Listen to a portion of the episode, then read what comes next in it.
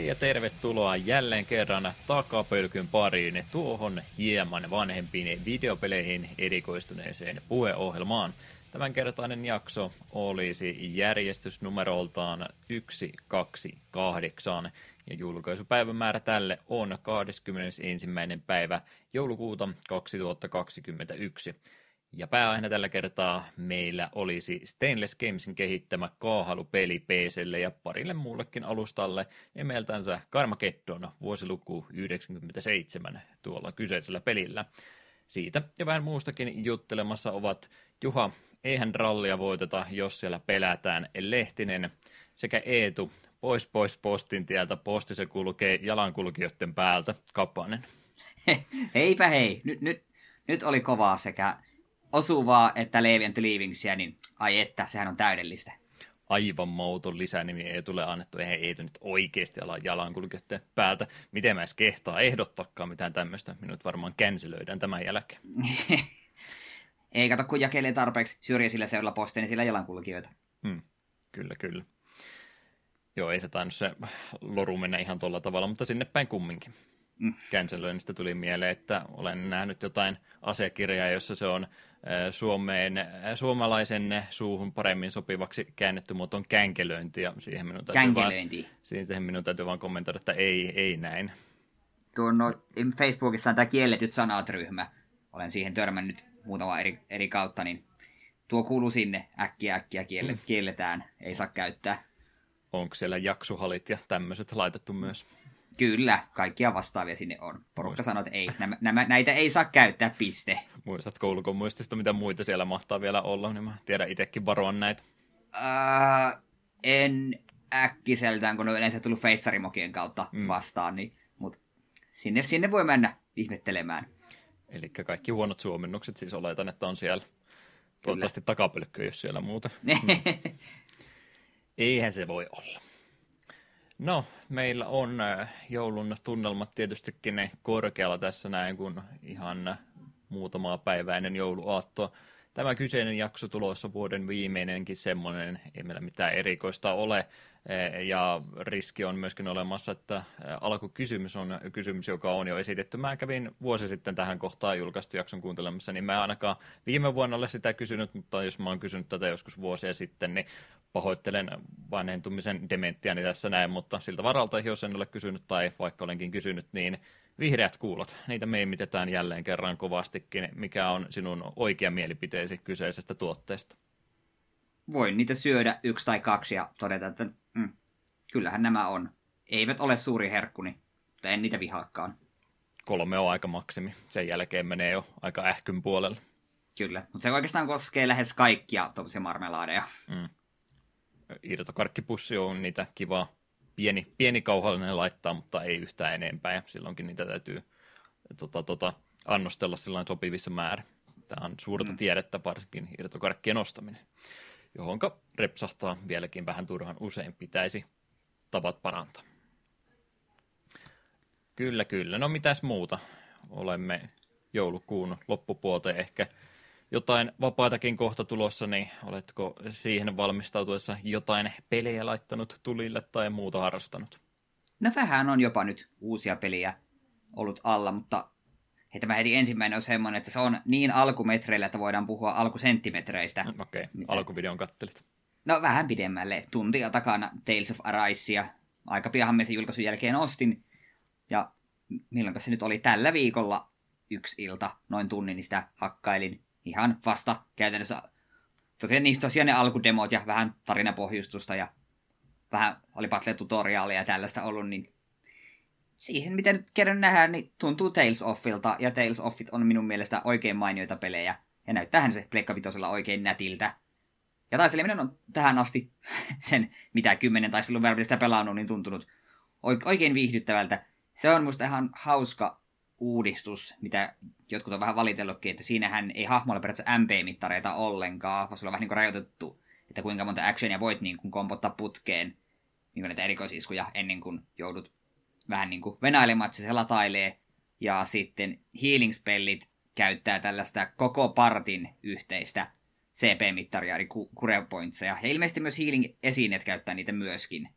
Ja tietyllä tätä CPtä voi sitten palauttaa, niin tämä saattaa aiheuttaa sellaisen tilanteen, että jos tappelu jatkuu tarpeeksi pitkään, niin sillä ei olekaan enää mit- keinoja hiilata, koska sun CP on nollassa ja sulla ei keinoa palauttaa niitä, niin sitä on jotkut vähän valitellut, että se tekee pelistä vähän nihkeämpää, kun pitää tarkemmin miettiä, milloin hiilailee ja tälleen. Mutta minun mielestä se ainakin alun perusteella vaikuttaa tähän mielenkiintoiselta uudistukselta, koska sitten se tarkoittaa kuitenkin sitä, että se pystyt sun maagihahmoilla vetelemään näitä korkein, tai jotka normaaleissa teilseissä olisi niin kuin kalliita MPTn kannalta olevia loitsuja, niin se voit niitä kuitenkin käyttää, koska ne ei käyttää vaan sitä, niistä erikoisiskopalkkia, eikä MPtä. Se on muista oikein oikein näppärä systeemi.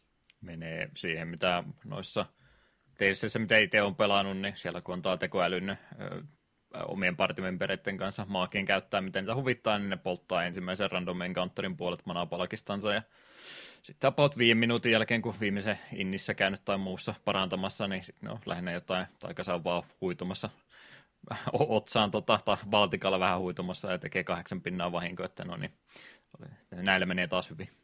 Jep, se on just sitä managerointia, että okei, nyt teiltä kielletään, ette käytä niitä pirun spellejä, nyt mennään bossiin, nyt saatte käyttää, nyt antaa mennä.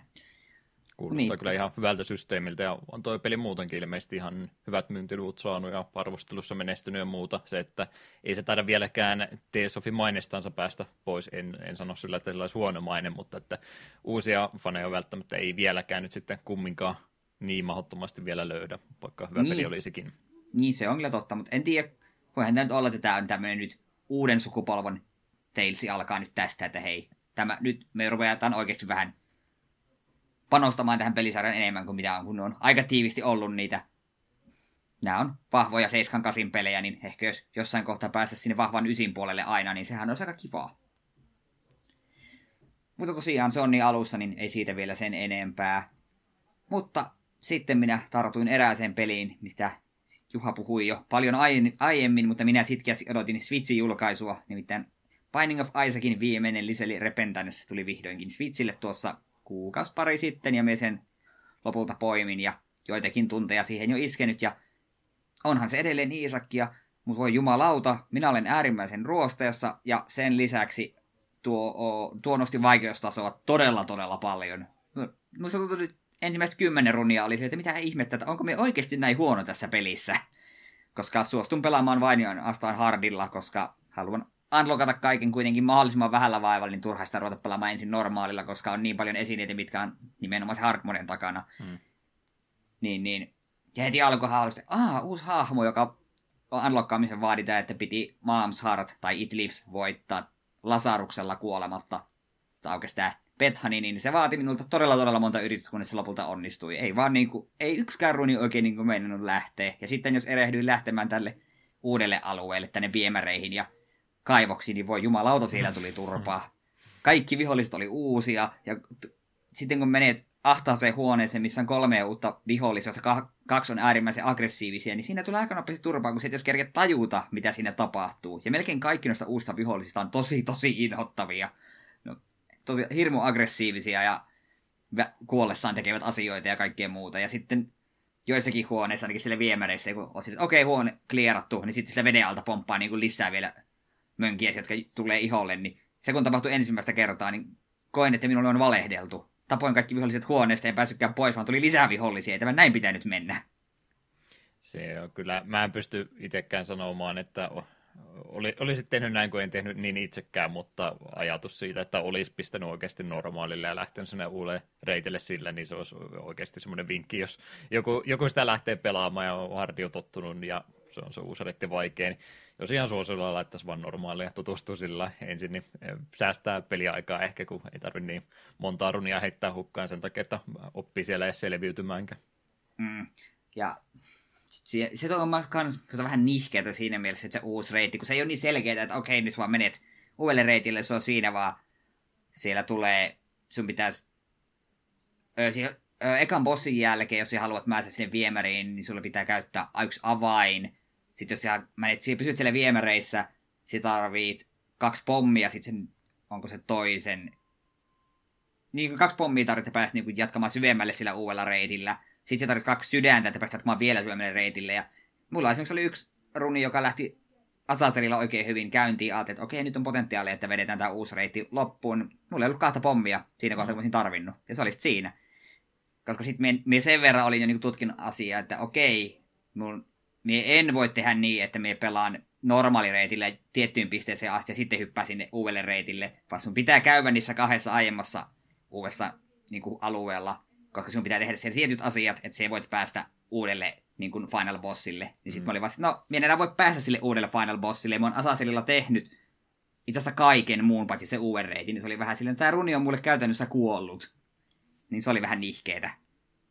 Ei se oikein hyvin selitäkään, että mitä siellä pitää tehdä, että se niin oikeasti pääsee eteenpäin eteenpäin, että piti itsekin googlettaa, googlettaa, että miten se homma toimii. Ei se nyt iso vaiva ole nykyaikana, ei ole. ottaa puhelin auki ja 30 sekkaa, mutta se semmoinen pieni kehitysehdotus Edmundin suuntaan, joka tietysti kuuntelee podcastiemme, niin että Isaac 2. ehkä vähän, vähän miettiä paremmin, miten tuo informaatiopelin sisältö suoraan löytyisi. Mm, tai ylipäätään se, että siinä kohtaa, kun se hy- menet sinne viemäreihin, niin jos olisi vaikka siinä, että tarvit pommi ja avaimet ja pääsit avaamaan sen reitin, niin sit sinun ei tarvitsisi niin kuin, käyttää muita resursseja pysyväksi sillä reitillä. Hmm. Kun sitten se tuntuu vähän, että no, olipas ikävää, että minä tuhlasin tosi paljon elämää ja resursseja siihen, että minä selvisin tuolla, ja nyt kun mulla ei ole tätä tiettyä resurssia tarpeeksi, niin me voimme mennä takaisin tuolle normaalille reitille, niin se on vähän, vähän ikävää. Ja etenkin se oli siinä mielessä inhottavaa, että kun eka kerta oli vaihtoehto mennä tuonne öö, Deptsin vastineelle tästä uudesta alueesta. Ja se, me en tiennyt, että mitä se ovi vaati. Mulla oli kaksi sydäntä jäljellä, me käveli sitä päin, niin me menetin kaksi sydäntä ja kuolin. Niin oli mm. sille, että sitä vaati elämää. No, kiva tietää. Tota, tota Aisakista. Mä en ole ihan varma muistin, kun mä sanoa kautta kysyä sulta asiaa, niin mä kysyn nyt, kun mäkin ole hetki irti taas siitä onnistunut olemaan, niin viimeisimpiä asioita, mitä mä Aisakissa tein, niin mä asensin modin, mä kysyn sun mielipidettä siitä, mä asensin modin, joka kertoo, mitä kaikki esineet tekee. Onko tämä huijausta? Ei ole minun mielestäni, koska etenkin nyt kun tuota pelaa vähän niin kuin tauon jälkeen ja on uusia esineitä, niin se on vähän sellaista arpapeliä aina, että mitäköhän mm. nyt, mitä tämä esine just teki? Se on vähän mystissä. Muutaman kerran olen tosiaan joutunut itsekin googlettamaan, mikäköhän se oli joku esine, sen nimi oli Too Spooky for Me, ja mä olin vaan että okei, okay. hmm. mitä tämä tekee? Jos sitten me googletin, että okei, okay, tämä antaa mulle fear-auran, niin viholliset tulee lähelle, niin niille tulee hetkellisesti fear. No, käy järkeen, mutta tämä olisi kiva, jos tämä jo vähän enemmän kommunikoi. Samoin, kun tulee uusia esineitä vastaan Devil Roomissa, niin se on aina se, että hmm, maksanko kaksi punaista sydäntä esineessä, jossa mulla ei ole mitään hajua, mitä se tekee. niin no, sillähän se alun perin piti aina tehdä, että piti kokeilla, että mitä se tekee. Mä nyt latasin sen silloin ihan vaan sen takia, että mä nyt jo aika hyvin kaiken mahdollisen tiesi, mutta mä en kaikkia tämmöisiä sivuefektejä tai stattimuutoksia tämmöisiä välttämättä heti ymmärtänyt, mitä kaikki ne teki, niin mä vaan halusin pikkasen informaatiota itselleni. Ja toki kun siinä itselläkin oli pieni tauko välissä oli, niin taas muistanutkaan mitä soimilkit ja tämmöiset näyttää, niin piti ne muutamat vaaralliset itemit taas muistaa ja muistuttaa itselle, että mitä ne olikaan, mitkä piti kiertää kauko. Mm. Mutta joo, on se edelleen hyvä, hyvä peli. Ja tulee siihen varmasti tunteja pystyy enemmän. Saa nähdä, miten pitkään tulee menemään, että pääsen uuden Final Bossin. Ja sen jälkeen vielä on ilmeisesti yksi uusi Final Bossi. Sille oli kanssa joku oma alue. Ja sitten pitäisi kaikissa hahmoista avata ne tainted-hahmot. Ja tekemistä olisi. Me vähän vielä veikkaan, että en tuota peliä ikinä sapsisesti pelaamaan. Ja on käy sääliksi niitä ihmisiä, ketkä nyt, nyt rupeaa pelaamaan Isakian silleen, että minä haluan tehdä tässä pelissä kaiken. Koska voi tulla vähän äitiä ikävä siinä kohtaa. Jep, se on, on varmaan tuhat tuntia. Jos ihan alusta asti rupeat opettelevasta pelin pelaamista, niin se on varmaan joku 700 tuntia päälle. Lähemmäksi tuhatta mm. varmaan, jos ihan kaiken haluaisi tehdä. Jep, jos eipä just, että kun ei riitä se, että teet yhden save-failin täyteen siihen 100 prosenttia, jos sä haluat sen ihan ihan täydellisen, niin sulla pitää olla kaikki kolme no save-failia prosentissa, niin sit se, se, se uhuh. Joo, kyllä niitä postauksia tuli tonne Aisakin Redditin puolelle, niin kyllä ne kaikki melkein oli, että se oli 2000 tuntia, 2500 tuntia, mitä niillä oli mennyt sen tekemiseen, että on sekin tapa elämänsä käyttää. Mm, joo, mutta olen käsittänyt, että tämä on ihan syystäkin nyt tämä vihoviimeinen laajennus, että nyt Binding of Isaac on täydellinen. Mm. Ja en minä kadu Kyllähän en kadu hetkiäkään. Niin, kyllähän se on sanonut, että hänellä on ajatuksia, miltä Isaac 2 sitten joskus näyttää, mutta että se ei ole nyt lähitulevaisuuden prioriteetti, että ehkä jonain päivän. Mm. Joo, hieno hieno peli. Öö, siinä oli oikeastaan kaikki uusi pelailu. Vielä voisi nopeasti mainita, että kaveri oli taas pitkästä pitkästä aikaa käymässä. Ja perinteisesti pitihän meidän pelata Tecmo Bowlia ja Ice Hockeya. Terveisiä Iirolle mm. tätä jaksoa kun kuuntelee. Oli taas kivaa. Hävisin Tecmo Bowlissa ihan täysillä. Voisin jossain määrin syyttä alkoholia, mutta en tarpeeksi. Kyllä se oli aika... Mutta hyvä, hyvä peli se oli. Siinä oli paljon interceptioneita ja muutenkin hyviä, hyviä kuvioita. Tykkäsin tosi paljon, vaikka hävisinkin. Ja sitten Ice Hockeyssa vedin ihan olla, että Jeesus, se on hyvä peli. Blades of Steel vielä puuttuu tuolta palvelusta, mutta ehkä se joskus vielä tulee sinne. Ja Nintendo World Cup. Öö, sitten sen lisäksi tämä menee vähän, melkein, tai melkein voisi sanoa, tämä menee siun alueelle, kun Liquidudihan sinulle suositteli tätä mm. Sleevables podcastia, joka käsittelee näitä MTGn aiemmin vanhempia settejä, niin sitä on muutama jakso kuunneltu ja se on oikein viihdyttävää. Siinä kaksi herrasmiestä, joiden nimiä en enää tällä hetkellä muista, niin käyvät läpi aina jokaisessa jaksossa, jotka on yleensä parisen tunnin jaksoja, niin tietyn MTG-setin käyvät läpi sen, milloin se on tullut, mitä heidän elämässä tapahtui silloin, peli- tai korttimekaniikat, käyvät läpi, mitkä oli parhaita kortteja silloin, ja kertovat hauskoja tarinoita, ja todella viihdyttävää, etenkin kun noita vanhempia settejä, niin ne on semmoisia, että en, ne ei ole mulle silleen tuttuja. Kyllä me Ravnikan kaikki, alkuperäisen Ravnikan kaikki setit tiesi, mutta emme todellakaan muistanut kaikkia keywordeja ja muutenkin kaikki tiettyjä korttejakaan, niin se oli ihan mielenkiintoista kuulla heidän mietteitään ja puheitaan. Ja parasta on yksinkertaisesti tyyppien muistelut, mitä kaikki on tapahtunut Pro Tourilla ja mitä kaikki ovat tehneet silloin. Sitten se on hämmentävää myös, kun välillä se lähtee tosi isolle tangentille, mistä puhuvat kaikesta muusta kuin MTGstä, että no, tällä hetkellä suosikkihetkeni oli heti kakkosjaksosta toiselle herralle tuli ilmeisesti tekstiviesti heti jakson alulla ja sitten sä sanoit, että joo, ei tässä mitään, että pitää ottaa puhelin äänettömällä, että piti vielä sanoa viimeinen mielipide, minkälainen tuo kissahiekkalaatiko ostetaan. Ja sitten siinä käytiin varmaan kuin vartin keskustelu kissahiekan laatikoista, kissan hiekasta ja sitten mielipiteitä rumpaimureista, niin se oli silleen, että tätä on miellyttävä kuunnella. Ei tämä MTG heli, tätä on miellyttävä kuunnella. Mm. Mutta olen tykännyt. Aion kyllä kuunnella jokaisen jakson, että PPC on nyt pienellä tauolla minun Aa, kirjastossani. MTG on taas ottanut isomman siivun ajasta, mitä voi käyttää. Kyllä, se on hämmentävä, miten vähän tulee, tai miten, milloinkohan viimeksi MTG on pelannut, mutta silti niin kuin kaikki tämmöinen niin jaksaa edelleen paljon kiinnostaa. Hmm. Joo, mä sitä kans Ravnikan jakson verran kuuntelin, kun halusin kans itsekin siihen eh, podcastiin tutustua. On, on hyvä, hyvää settiä siinä muuten oikeastaan siihen muun tarpeeseen, kun mä halusin sitä semmoista historiikkia käydä enemmänkin läpi, niin tästä se kyllä löytyy jo. Siinä oli oikeastaan se, kun mä olisin halunnut, että aikajärjestyksessä olisi tullut, ja nehän on julkaissut niitä jaksoja vähän sieltä täältä. Niin, Hy- hyppii paikasta toiseen, että mä olisin semmoisen aikajärjestyksen halunnut se, mikä ratkeaa ajan myötä, kun ne on käynyt enimmät setit läpi, niin sitten vaan voi kuunnella semmoisessa järjestyksessä, niin kuin ne on julkaistu ne setit.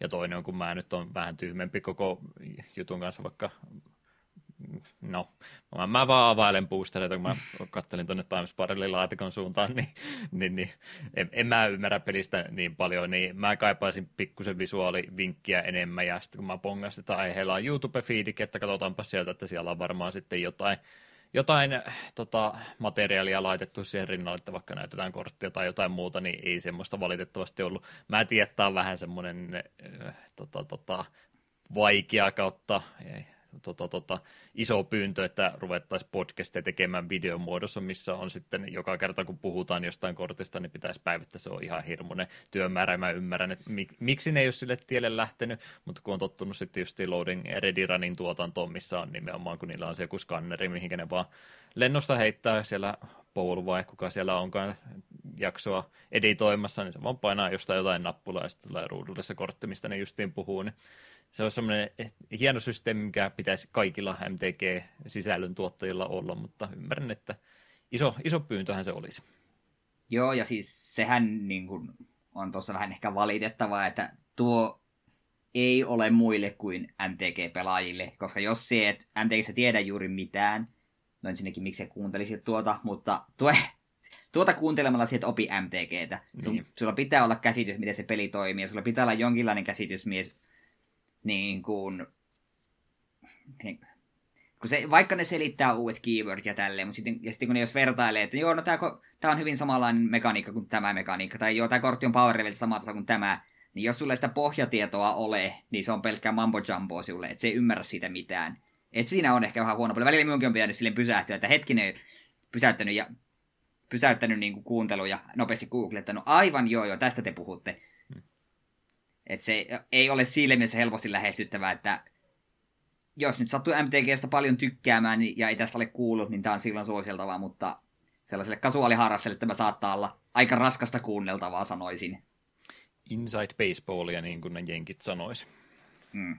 Mulla oli joku juttu. Niin, no sen me haluan vielä sanoa, että siinä, siinä myös kyllä nauroin ääneen, kun tämä toinen puhuivat just Ravnica-blogista, niin olisikohan niissä tässä tokassa jaksossa just mainitsi siitä, että puhuivat tästä punavihreästä väriyhdistelmästä Gruulista, ja sitten toinen muisteli, että silloin Gate Crashin aika, joka tuli paljon paljon myöhemmin, niin oli ollut jossain haastattelussa ihan tämän Mark Rosewaterin kanssa ja tällaista, ja Mark Rosewater oli kysynyt, mitä mieltä olet tästä Gruulin mekaniikasta.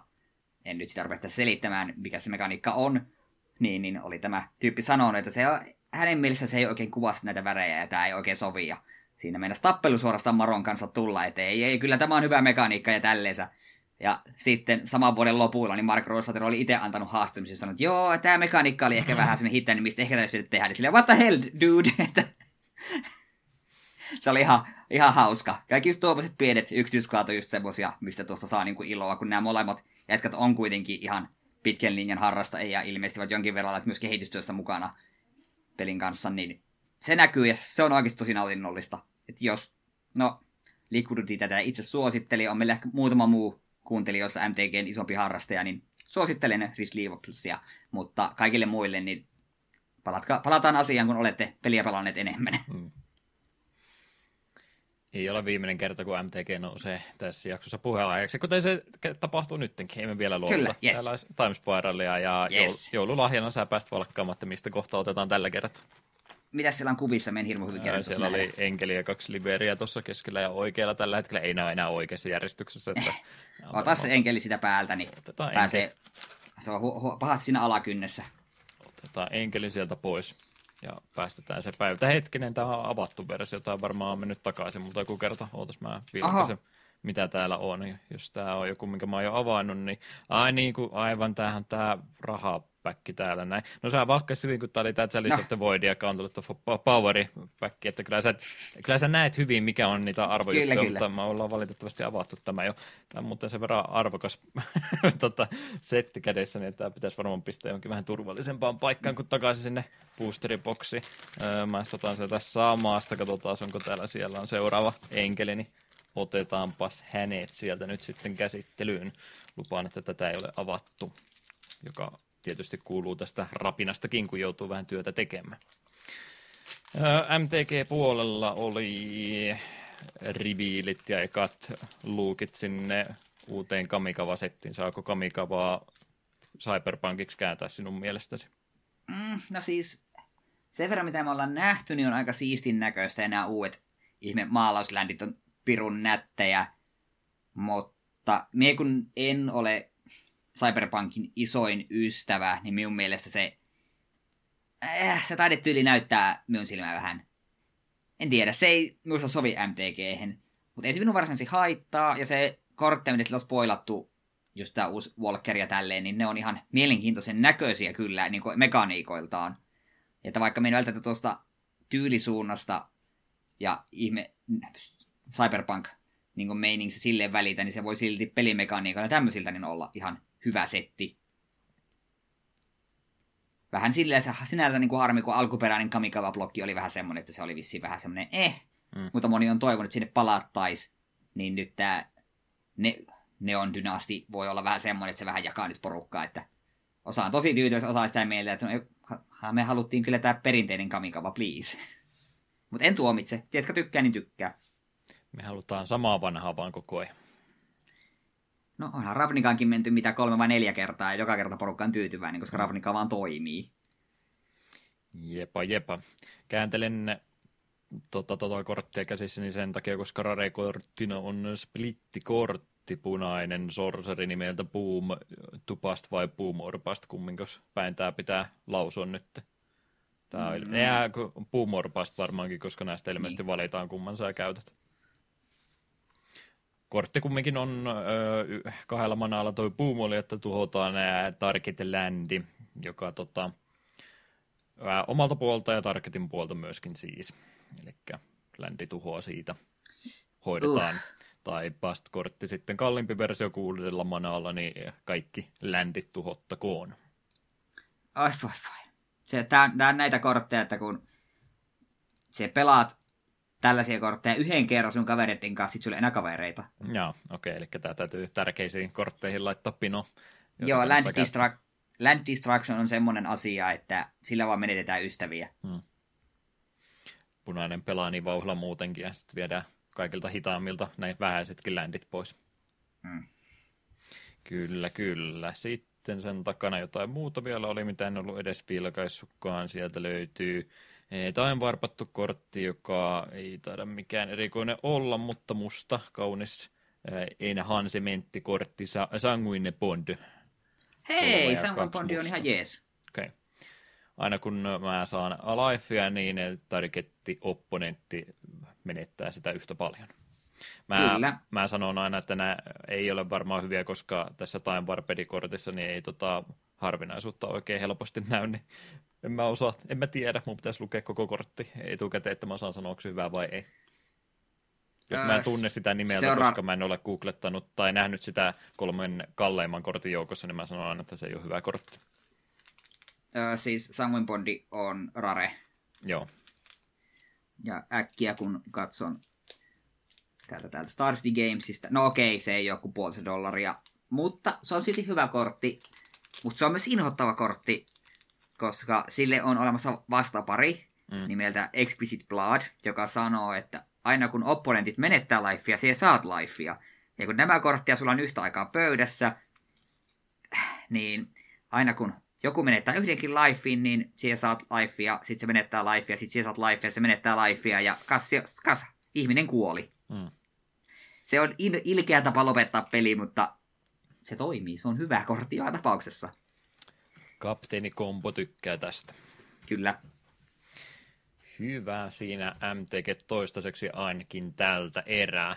Ja tästä eteenpäin puheenaiheet tulevat näköjään pareittain, joten ruvetaanpas käymään läpi. Peli, joka tuli pareittain, oli Pokemon Shining Pearl ja uh, Brilliant Diamond, josta tuota Pearl-versiota olen yllättäen pelannut jopa eteenpäin, että no, olen pelannut pisemmälle kuin Sordia ja Sieldia, että kuusi vai seitsemän salia jääsali oli viimeisen, minkä vede olikohan sitten seitsemäs siinä välissä ollut. Siinä oli ilmeisesti aika monessa tuossa tuon aika, aikakauden Pokemonissa tuntuu olevan justi, että siinä seiskasalin tienoilla sivu sivujuoni tai pääjuoni, kummaksi sitä sanotaan. Kyllähän se nyt liikan voittaminen on pääjuoni, mutta sitten kun on se pelin kansikuva Pokemonista kyse, niin yleensä siihen liittyvät asiat lähtee isommille kierroksille just siinä seiskasalin kohdalla. Ainakin tuntuu moni, moni peli semmoiselta olevan, niin siinä pisteessä on nyt tuokin pelaaminen itseltä itsellä tällä hetkellä. En sano, että nyt mitenkään ihan innoissani tästä pelistä olisi ollut, mutta sen verran kumminkin, että kyllä sitä jaksaa sen tunnin kaksi aina silloin tällöin pelata podcastia samalla kuunnella. Ei ole itsellä tosiaan nostalgia neloskenia kohtaan, niin ei itteni ole tämä peli sillä tavalla iskenyt. Plus toteutustapa pelillä tuntuu vähän semmoiselta budjettijulkaisulta muutenkin, vaikka kaksi kertaa 60 sitä maksoinkin, että ole, ole hyvä jälleen kerran Pokemon Company, sait rahan. Tästä en tiedä, ootko törmännyt jo tämmöiseen hauskaan pikku juttuun, mikä paljasti vähän myös sitä, miten halvalla tuo peli on tehty, kun Swordissa ja Shieldissähän luovuttiin tietyistä Pokemon-hyökkäyksistä, että niitä ei enää ole olemassa. Mm. Niin, niin yhdellä, ö, oliko se Elite Fourin tyypillä, tai jollakin vastustajalla on Pokemon, jolla on Snatch-niminen hyökkäys, mitä ei enää pelin koodissa pitäisi olla. Mutta se kuitenkin on siellä. Se on, sillä on se snatch-hyökkäys, mutta sitä ei voi käyttää. No ei, normaalisti tässä ei mitään, mutta jos sulla on ditto, ja se transformaat itse siihen, hmm. niin sitten sulla on hyökkäys, mitä ei voi käyttää. Niin sitten on teoreettinen mahdollisuus, että jos molemmilla on vain ja ainoastaan, sillä vastustajalla on enää se Pokemon, niin sulla on vain ditto, ja molemmilla on PP loppu, niin se peli on niin kuin lokissa. Mm. Kumpi käyttää yhtään mitään. Sieltä voi valita sitä käskyä, että käytä Snatchia, kun se peli sanoo, että cannot be used. Niin tämä vähän niin kuin taas silleen, että tässä on aika helppo niin ottaa vaan pois, koska ilmeisesti ne on vaan kopioinut alkuperäisten pelien niin movesetit ja iskinyt ne sellaisena sinne, vaikka siellä olisi mukana jotain tuollasta, niin se on vähän, vähän huono suunnittelua, sanoisinko. Nopeasti rahaa jouluostoksille ja markkinoille nimenomaan ollut varmaan ajatus, että pistetään ulos, oli se toteutus mikä tahansa, niin kyllä ne ostaa sen ja kyllä se näköjään minun kohdalla taas pelitti. Mm, ja sitten tosi paljon on myös löytyy Twitterissä ja YouTubesta näitä, miten nämä seuraavat Pokemonit sekoilee ihan ihmeellisiä, jäävät jumiin minne sattuu. Ja sitten myös, olikohan se just sillä jää salilla, niin kuin on tämä jäällä liukumispusle, niin siinä kanssa, jos se liikut niin kuin vinottain tietyssä kohtaa, niin se saatat päät joutua jumiin ja kaikkea tällaista pientä kivaa, että ei ole ihan, ihan täys, täysillä tuohon pelin panostettu, ja se on sääli. Hmm. Joo, ja seuraava remake, mikä sitten taas tulee aikaan, niin se on taas vain pieni askel siitäkin eteenpäin, että tämmöistä keskinkertaista meille koko ajan lapioida ja mm. isommassa vain sitä ostoa. Tällä hetkellä koko pelaamisen ajatus mulla on sillä, että melkein niin kuin velvollisuuden tunnistaa, että nyt ollaan jo noin pitkällä, niin pelaa, pelaa nyt loppuun se, että saat sitten tuo Final Fantasy 7 remake aloittaa, joka nyt sitten vihdoin viimein PClle tuli ja mikä sille nyt olikaan se lopullinen hinta, kun se 80 piti olla ja sitten otti otti kuulemma sen hinnan pois ja sitten tuli, no kai sillä nyt joku hinta on, kun se on kumminkin ostettavissa, niin mä rupesin tässä googlettamaankin, että mitäs Epicin storeissa siitä maksetaan tai pyydetään hinnaksi. Mä en ymmärrä tätä Epicin kauppapaikkaa, siis mikä tämä on R ja dollarin kuva, kun tuossa niin Red Dead Redemption R-dollari 119,50, mitä toi tarkoittaa? Ei se ole 120 maksa kumminkaan. En, en tiedä, mutta ainakin tällä Epicin omalla launcherilla kun katson, niin Final Fantasy 7 Remake Integrate on 79,99 euroa. Eli ei ne sitten sitä yhtään halvemmaksi muuttunut, mutta sen verran siitä siis pitääkin maksaa. Jippikai jei. Tota, siihen liittyen tuli tuossa mieleen myöskin toi 7 remake nytten tuli, ja se oli oikeastaan se ajatus, minkä takia Pleikkari Vitosta niin olisi apot halunnut, että kun ei oikein mennyt kuulua, että mitä sille mitä sille PC-porttaukselle nyt kuuluu, että pitäisikö se Pleikkari Vitoinen nyt sen takia ostaa? No, tuli ilmoitus, että PC, PC-portti tulee, niin ei tarvitse tehdä päivän myöhemmin, kilahti sähköpostiin viesti DNAlta, että nyt olisi Pleikkari Vitosta myynnissä. ja mä sen nyt sitten tilasin kumminkin. Mä en tiedä yhtään, mitä mä Pleikkari Vitosella tuun tekemään. Ratchet ja Clank siinä ilmeisesti tulee mukana, että jos mä sen pelaan ja sitten käytän sitä Blu-ray kautta 4K-soittimena, niin se on varmaan se kohtalo sitten. No, oli vielä postituslistalla, en ollut ottanut pois kumminkaan, niin minkä nyt. DNA oli, että ei sen tarvitse sitä heti maksaa, laitetaan laskuisten perästä. No antakaa tulla nyt sitten. Kai sille nyt jotain käyttöä sitten keksitään. Mutta joo, semmoistakin tuhlausta tuli tuossa harrastettua. Seuraava juttelupari. Meillä tulee muuten varmaan aika pitkä alkusegmentti tästä näin, mutta se menee joulujakson piikkiin ja annetaan paljon sisältöä ja paljon lahjoja. Niin, ää, formulat ovat myös yksi keskustelun aihe, mistä mulla on tämmöinen keskustelupari. Mun piti ehdottaa Virtua tämän jakson aiheeksi. Eetu totesi, että mitä sä totesitkaan? Et sä sanonut ainakaan, että et sä sitä valkkaa, mutta olit selvästikin epäkiinnostunut koko aiheesta ja sitten ihan viime hetkellä vaihtiin Carmageddoniin, eli siihen mitä tehtiin, niin jäi siitä vähän sellainen fiilis, että no mä olin nyt vähän niin kuin henkisesti asennoitunut sitä Sega Agesin versiota Virtua Racingista ää, kokeilemaan, niin ostin sen nyt sitten ja pelasin sitä ihan muuten vaan, herra, ja vanhoja pelejä tulee pelattua välillä, ei vaan podcastia varten, vaan ihan omasta ilostakin toisinaan niin pelaisin sitä tuolla Switchillä sitten, jolle, jolle ainakin tuo julkaisu oli tullut, eli Seikan vanhaa arcade-tuotantoa kyseessä ja oikein, oikein alkukantaista kolmiulotteista grafiikkaa, mutta eipä se omaa menoa haitannut ollenkaan. Niin, niin Virtua Racing äärimmäisen yksinkertainen kilvan ajopeli formulalla ajellaan kolmen eri radan läpi ja oikeastaan semmoinen peli, että ei hirveästi tarvitse kaasustakaan irti päästä ollenkaan, että maksiminopeutta saa melkein kaikki mutkat vedellä. Ehkä välillä vähän kannattaa päästä, päästä tota, kaasusta irti, mutta ei nyt jarrua varsinaisesti tarvitse painaa. Vaikeimmassa radassa Akropoliksessa on yksi U-mutka, mitä mä en vieläkään ymmärrä, että miten siitä pitäisi optimaalisesti ajaa. Ärsyttää niin kovasti, kun näkee, että tietokone niin osaa ajaa tästä mutkasta jotenkin näppärästi ja nopeammin kuin minä. Mä en tiedä, huijaako ne vai mikä siinä on homman nimi, mutta edelleenkin Akro- te... Akropoliksen U-mutka tulee uniin, niin kuin mä ymmärrän, että miten tästä pitäisi optimaalisesti ajaa. Eikä nyt vanhoissa videopeleissä olisi niin kuin huijaavaa tekoälyä. Pikkasen joo. Mutta joo, sen tyyppinen peli, että normi, normiversiossa on ollut, että viisi kierrosta maksimissaan ja pitää aika hyvin ajaa sitten, että tuo aikamäärä tuossa riittää checkpointista, kun ajat läpi, niin saat pikkasen lisää aikaa, mutta sitten kun aika loppuu kesken, niin siihen on Arcadia-hallissa sun kolikkosi sitten tuhlattu, että jälleen kerran hyvä, hyvä pelaaja saa rahallensa enemmän – enemmän vastinetta, kun pystyy sen täys viisi kierrosta sitten tuossa ajamaan. Mitä tuossa kokeilin, niin aika tarkka siinä mielessä, että ei montaa, montaakaan tota pyörähdystä parane ottaa varsinkaan viimeisessä vaikeimmassa radassa tai muuten käy sitten aikamäärän kannalta huonosti. Ja sitten on ollut toi Grand Prixi tila, että 20 kierrosta pääsee myöskin ajamaan. Mä en tiedä, onko se ollut alkuperäisessä arcade. Mä vähän epäilen, että ei, koska siinä oli aika, aika paljon reilummin sitten annettu, että sai rauhassa ajellakin mutta se ainakin tästä versiosta sitten löytyy. Ei oikeastaan mitään muuta semmoista ekstraa tähän M2-versioon tästä kyseisestä pelistä. Online-rankingit ja online-pelaaminenkin siinä ilmeisesti on mukaan laitettu, mikä tietysti on, on hyvä lisää, mutta en edes vilkassukkaan ja oletan, että ei sillä kyllä muita pelaajia sitten olekaan. Mut, mut. Vaikea suositella tuommoista peliä, josta oikeastaan 15 minuutin pelaamisen jälkeen on kaikki mahdollinen nähty, mutta tällainen videopeli historian kannalta niin tietysti kiva noita Seikan vanhoja arcade-pelejäkin silloin tällöin aina kokeilla. Mm. Tähän sitten tosiaan selvisi, että olen tuota peliä pelannut. Silloin se Discordissahan se, siitä keskusteltiinkin hetki, kun mm. isoveli huomaa, että mitäs helvettiä, että eikö Virtua Racing soita kelloa, että meillähän oli se Mega Drivelle, ja sitten, ei niin totta, niinhän tämä oli. Ja itse en siitä silloinkaan niin kauheasti välittänyt, koska meillä oli Super Monaco GP, joka oli minun mielestä paljon parempi ajopeli meidän Mega mm. Joo, oletan, että tämä arcade-porttaus vähän paremmalta näyttää, että välttämättä sitä konsoliversiota ei enää tänä päivänä kannata ostaa, ellei ne sitten jossain kokoelmapaketissa ole.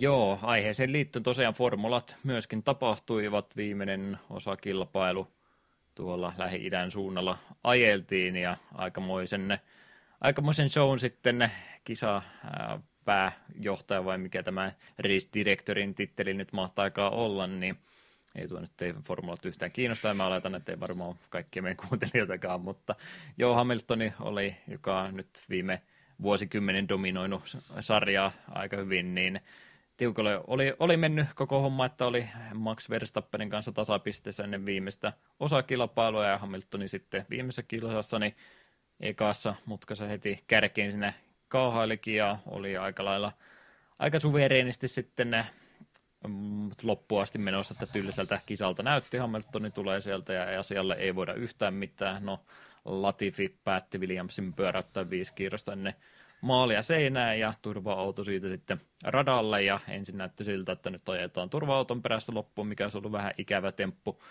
temppu mutta ymmärrettävää on monet kisat turva-auton takana körryteltykin maali asti, mutta sieltä sitten tuo kisajohtaja päätti, että annetaan suurelle yleisölle sitä urheiludraamaa ja pistetään ne ajamaan yksi kierros siinä lopussa vielä, että se turva-auto sisälle ja järjestellään vähän siellä, vähän siellä noita sijoituksia, että otetaan toi Verstappeniin asti kaikki autot omille paikoilleensa, että siellä kävi porukat renkaat vaihtamassa turva-auton takana ja ensin sanottiin, että ette te niitä omia paikkoja ne ota, mistä hirveä kiukku tuolta Red Bullin johtaja Hornerilta tuli, että ei, ei näin saa tehdä ja sitten no otetaan sitten sitten kumminkin äh, muutamat, muutamat autot pääsee omille paikoille, että päästään viedä mestaruudesta ja mikä sitten taas Mersun puolta hirveä itkupotkuraivarit otti ja niin sen sitten kävi, kun Hamilton ei ollut uskaltanut lähteä renkaitansa vaihtamaan, koska ei ollut varma, että saako paikkansa pitää, jos näin tekee. Ja Red Bulli oli uskaltanut tämän tempun tehdä, niin sieltä se maksi sitten viimeisellä kierroksella kahailikin hänestä ohitse. Ja soppahan siitä sitten valmis oli, että no Verstappen mielestäni ihan äh, ja siinä mielessä oikea mestari on, että on, on erinomaisen kauden ajanut ja muuta, mutta tuo tapa nyt, mitenkä sitten tuo, tuo titteli jaettiin tässä ihan viimeisen kierroksen kautta, niin oli, oli kyllä semmoinen, että siitä nyt edelleenkin on, on keskustelua ja muutenkin Mersu aika, aika kylmästi suhtautunut koko hommaan, että mikä heidän mitkä ovat heidän vaatimuksensa tästä jutusta, että ei ne nyt tule Verstappenilta tuota maailmanmestaruustittelijä missään tapauksessa pois saamaan, mutta että ruvetaanko tässä nyt sitten sääntöjä kirjoittaa vähän selkeämmiksi vai mitä muuta ruvetaan tekemään, niin en tiedä. On, oli aika tota, draaman täyttäinen tuo loppu, mikä nyt ei ole semmoinen asia, minkä takia minä kattelen formuloita, että tykkää vaan lajista sen verran paljon, että mun ei tarvitse tuommoista keinotekoista draamaa luoda minun mielestäni ollenkaan, varsinkin kun siihen liittyy sitten turvallisuustekijät, että otetaan nyt eh, kauheita kisaa siihen vielä loppuun, kun siellä ollaan vielä autoa siirtämässä pois ja ei ole ihmiset edes päässyt omille paikoillekaan vielä, mutta tämmöisen kikka kolmosen veti, että oli, oli aika, aika moni juttu aika paljon pitkään tästä varmaan tulla tämänkin jälkeen juttelemaan. Tosin ei varmaankaan meidän podcastissa, ellei me ruveta formula-segmenttiä tähän jatkossa ottamaan. Ei kiitos. Okei. Okay. Ratti ja polkimme voisi hommata ja uuden formula-peli, niin se olisi, se olisi mukavaa viihdettä. Se on ostoslistalla kyllä. Ja sitten vielä, että saadaan oikein kunnon tunnin mittainen alkuhypinä, niin viimeiset asiat tästä, näin viimeinen keskustelupari OVta, eli Overwatchia erehdyin pari kertaa pelaamaan ja vihaan itseäni. Äh. Joo, vähän, vähän kuollut pelihän se nyt on, kun ei, ei oikein mitään uutta sisältöä pitkään aikaa tullut, ja Overwatch 2 tuntuu vaan jatkuvasti myöstyvän ja myöstyvän, tai ei kunnolla kerrota, että missä, missä oikein ollaan menossakaan, että se on aika lailla, aika lailla hylätty peli tällä hetkellä sekä Blizzardin että aika lailla jo pelaajienkin puolesta, että, että, että ei, ei mitään uutta auringon alla sen suhteen, mutta Valoranttia mua ahdisteltiin tuossa hiljattain testaamaan, eli tuota Riot Gamesin omaa, omaa tota hero shooteria, mikä on enemmänkin kyllä Counter-Strikein kaltainen peli, mutta kumminkin omilla, omilla hahmoilla ja niiden apeliteilla, että semmoinen välimaasto näille kahdelle, kahdelle pelille, Counter-Strikeille ja Overwatchille siis enemmänkin siihen CSN puolelle ja väittäisin, että Kallellaan kumminkin olisi.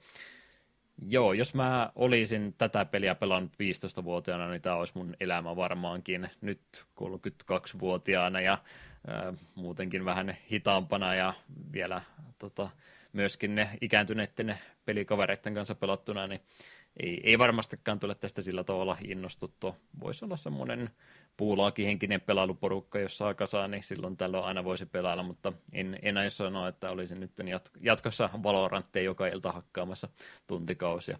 Ihan hyvältä peliltä kuitenkin vaikuttaa, mutta ei välttämättä minulle ehkä enää tässä vaiheessa ollut semmoinen, semmoinen peli, että nyt välttämättä rupeisin siitä oikein kunnolla innostumaan.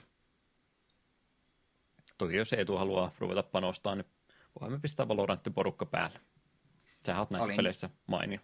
Kyllä, olin juuri ja juuri tietoinen, että joo, tämän pelin, pelin äh, tämän niminen peli on olemassa, mutta en yhtään tiennyt, minkälainen se on. Joo, me ollaan hyvissä katvealueissa sillä, että Valorant ilmeisesti on kumminkin striimipelinäkin tosi suosittu, mikä nyt ei tietysti tarkoita, että se on kaikkien aikojen suosikkipeli, jos se on ää, katsotuimpien striimattujen pelien top vitosessa aika tasaisesti, mutta huoma kyllä, että siitäkin huolimatta, että tosi suosittu peli, niin pystyy, pystyy tämmöisestäkin aika epätietoinen olemaan, että tulee noita isoja pelijulkaisuja kumminkin niin tasasta tahti, että ei nyt ihan kärryllä voi koko ajan pysyä, vaikka joka päivä peliuutisia lukeekin. Joo, ja sitten just kun nuo monin painotteista, ellei kokonaan monin peli, nettimonin pelit, niin ne ei vaan ole minun juttu. Mm. Niin kun kuulen uutisia, että okei, tämä on joku uusi monin peli, niin asia selvä, suljen uutisen. Joo, semmoinen samanhenkistä peliporukkaa kun löytäisi, ja varmaan Optimius, jos mä en tiedä, onko kattonut noita, kas tämä nyt onkaan, Soviet Vomple on henkilö, joka tekee oman peliporukansa pohjalta videoita kaikista no FPS-pelistä enimmäkseen, että CS ja tämmöistä ja armamodeja ja kaikkea näitä tämmöistä, niin ne, ne tota videopaketit, mitä hän laittaa niistä aina yhteyttä huomaatte, ei ne, ne todellakaan vakavissa ota, mutta semmoista hyvää, tota, hyvää suunsoittoa kavereiden keskeä ja muuta, kommellusta ja muuta tämmöistä, niin semmoisen peliporukan kun saisi kasaan, niin siitä, siitä minä innostuisin kovasti. Mm.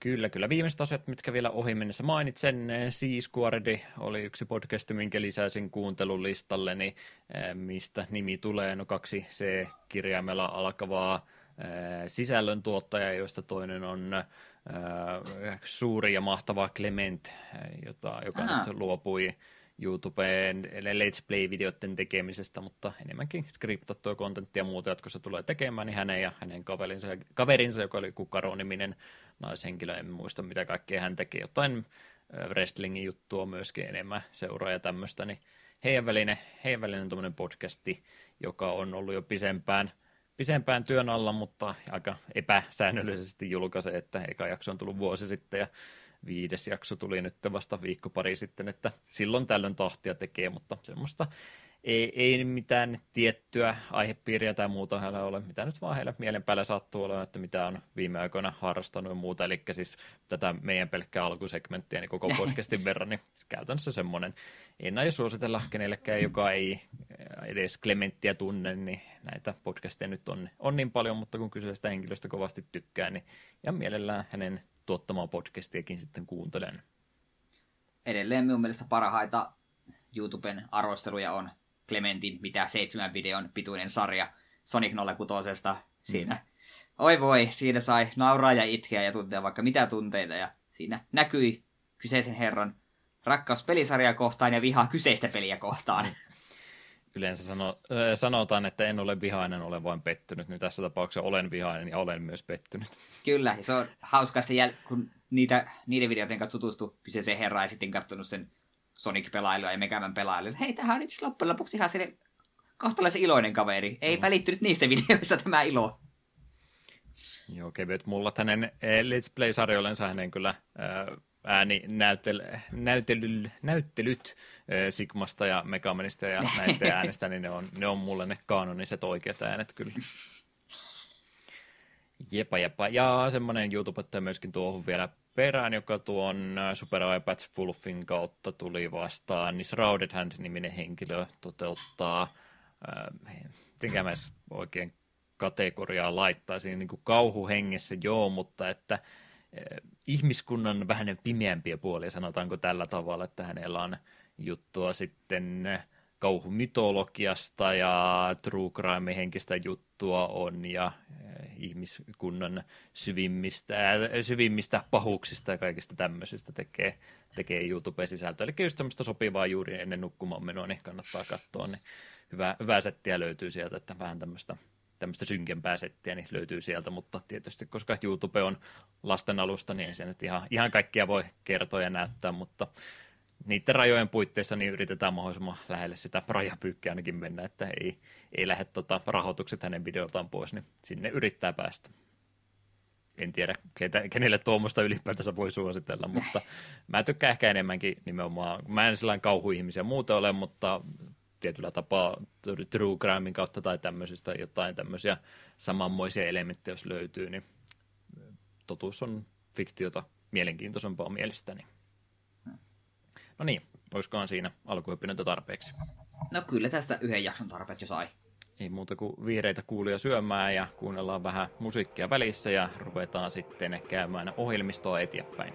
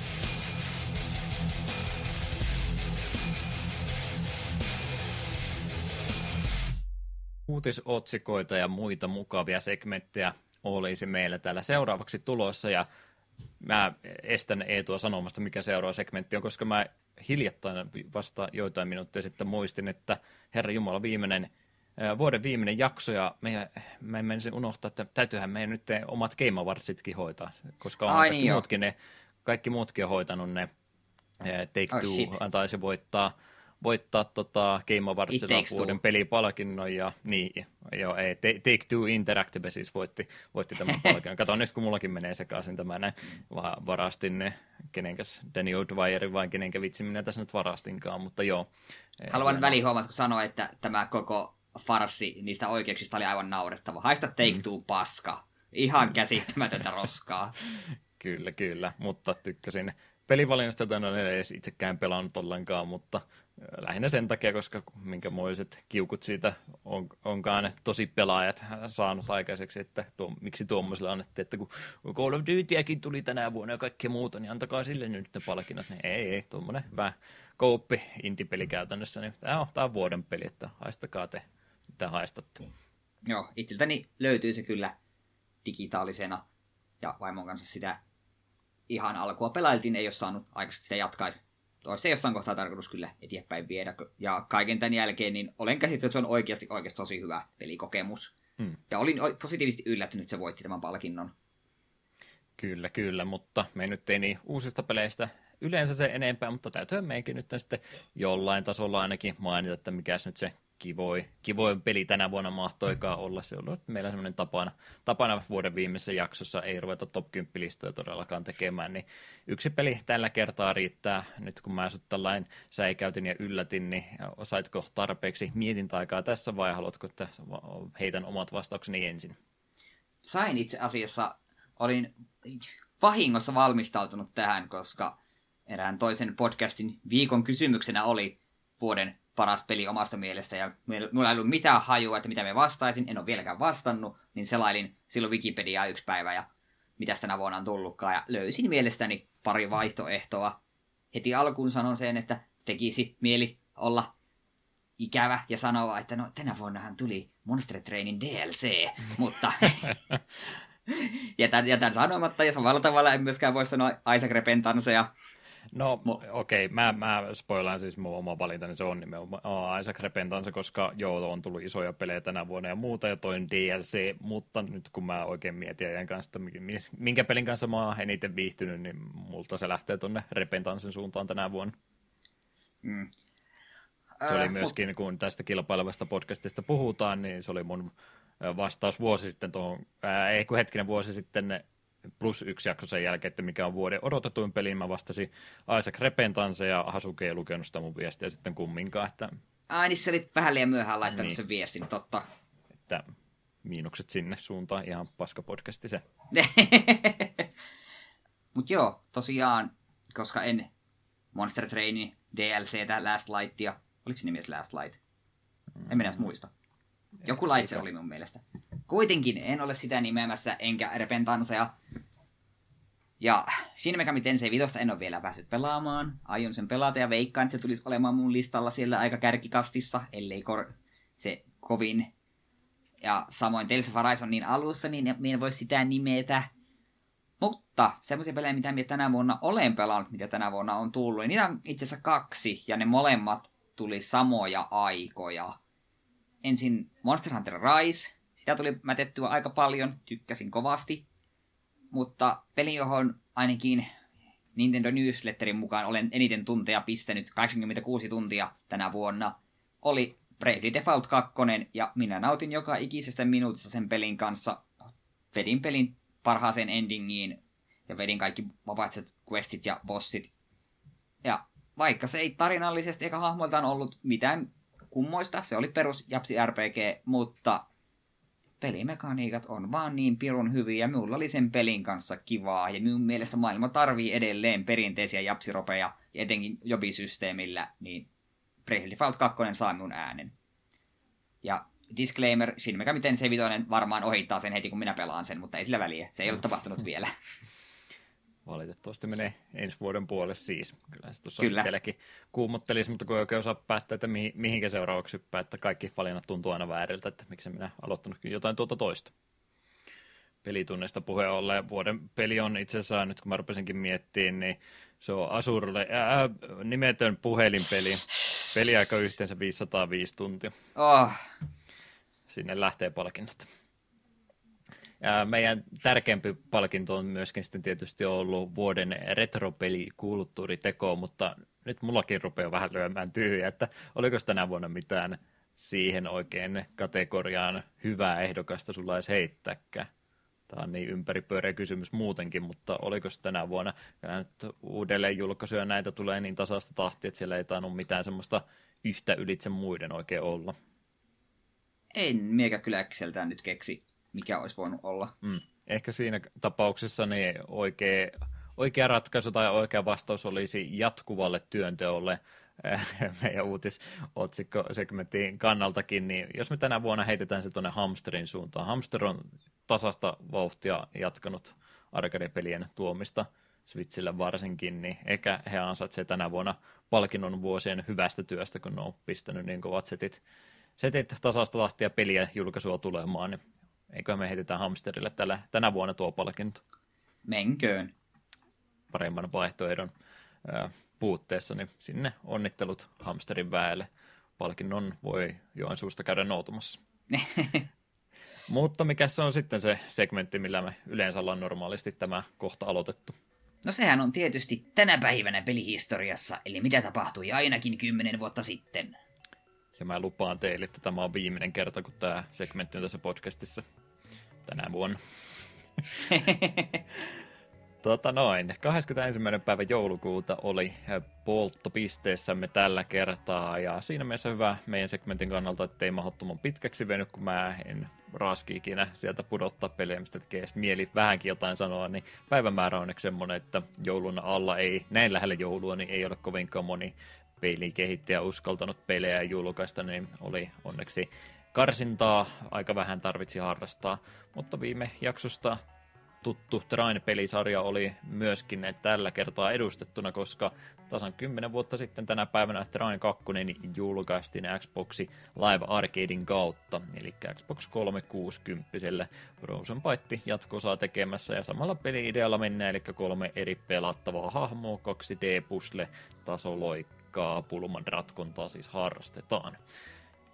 Onko meillä molemmilla Trainit ostettuna, joka me voitaisiin joskus muuta vaan pelailla? Mulla pitäisi olla ainakin ykkönen, koska taisin just viime jakso puhua siitä, että veljen kanssa vähän matkaa pelattiin, ykköstä todettiin ihan kiva, mutta sitten se vaan jäi. Joo, ykkönen ja kakkonen, molemmat löytyy minun Steamil, Steam-listalta. En. On kyllä, on kyllä semmoisia pelejä, että olisi ihan kiva joskus vaikkapa, kahde, vaikkapa kahdestaan ne pelailla. Sehän sitten on, otetaan joskus jaksoksi tuo ykkönen ja pelataan yhdessä läpi, niin eikö se ole siinä? Niin mä en tiedä mikä meillä on, mikä meissä on vikaana, kun molemmat kyllä tykätään muiden ihmisten kanssa pelejä aina pelata, mutta ne pelit, mitä me pelataan yhdessä, on aina semmoisia pelejä, mitkä me, meille ei oikein keskenään sovi, että mä ja Eetu oikein saada jotain vovia pelaamaan, ja sitten taas ei, Eetulla jotain semmoista, mitä välttämättä itse on aina mukaan hyppäämässä, niin me, me ollaanko me edes pelattu ikinä yhdessä mitään peliä sellainen niin kuin netin välityksellä? Tuntuu, että ei. Ollaanpas. Mehän pelattiin Donkey Kong No, Country pelattiin ja joo. sitten Mario Kartia olin sinun kanssasi pelaamassa Joo. yhden, yhden videon verran. Joo, ja siitä ei tullut, kahden- siinä ei käynyt yhtään hyvin. kahden sekunnin viiveellä apaut, että Niin.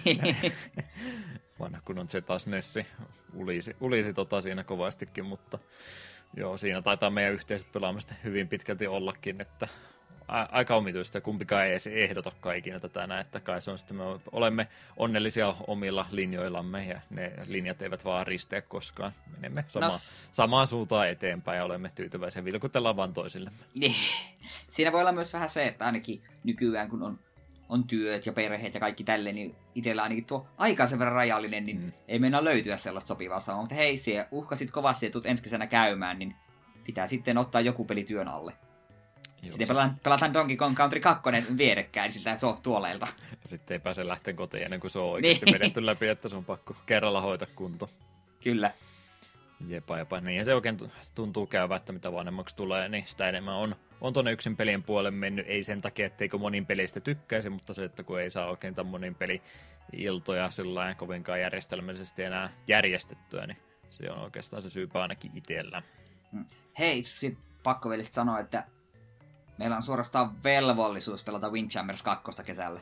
Aivan, aivan, joka myöskin nyt kerrotte, että se on tuossa tammikuun puolella tulossa, että no sitä voi varmaan netin välityksellä pelata, ja me ollaan tietysti äh, Suomeen tämmöistä liikaa rakentamassa, koska me ollaan Windjammers entusiasteja tietystikin intohimoisesti suhtautua Windjammersia kohtaan, me ruvetaan kunnon, kunnon esportsi liikaa tänne Suomeen järjestämään, että se on se meidän paljastus ensi vuodelle.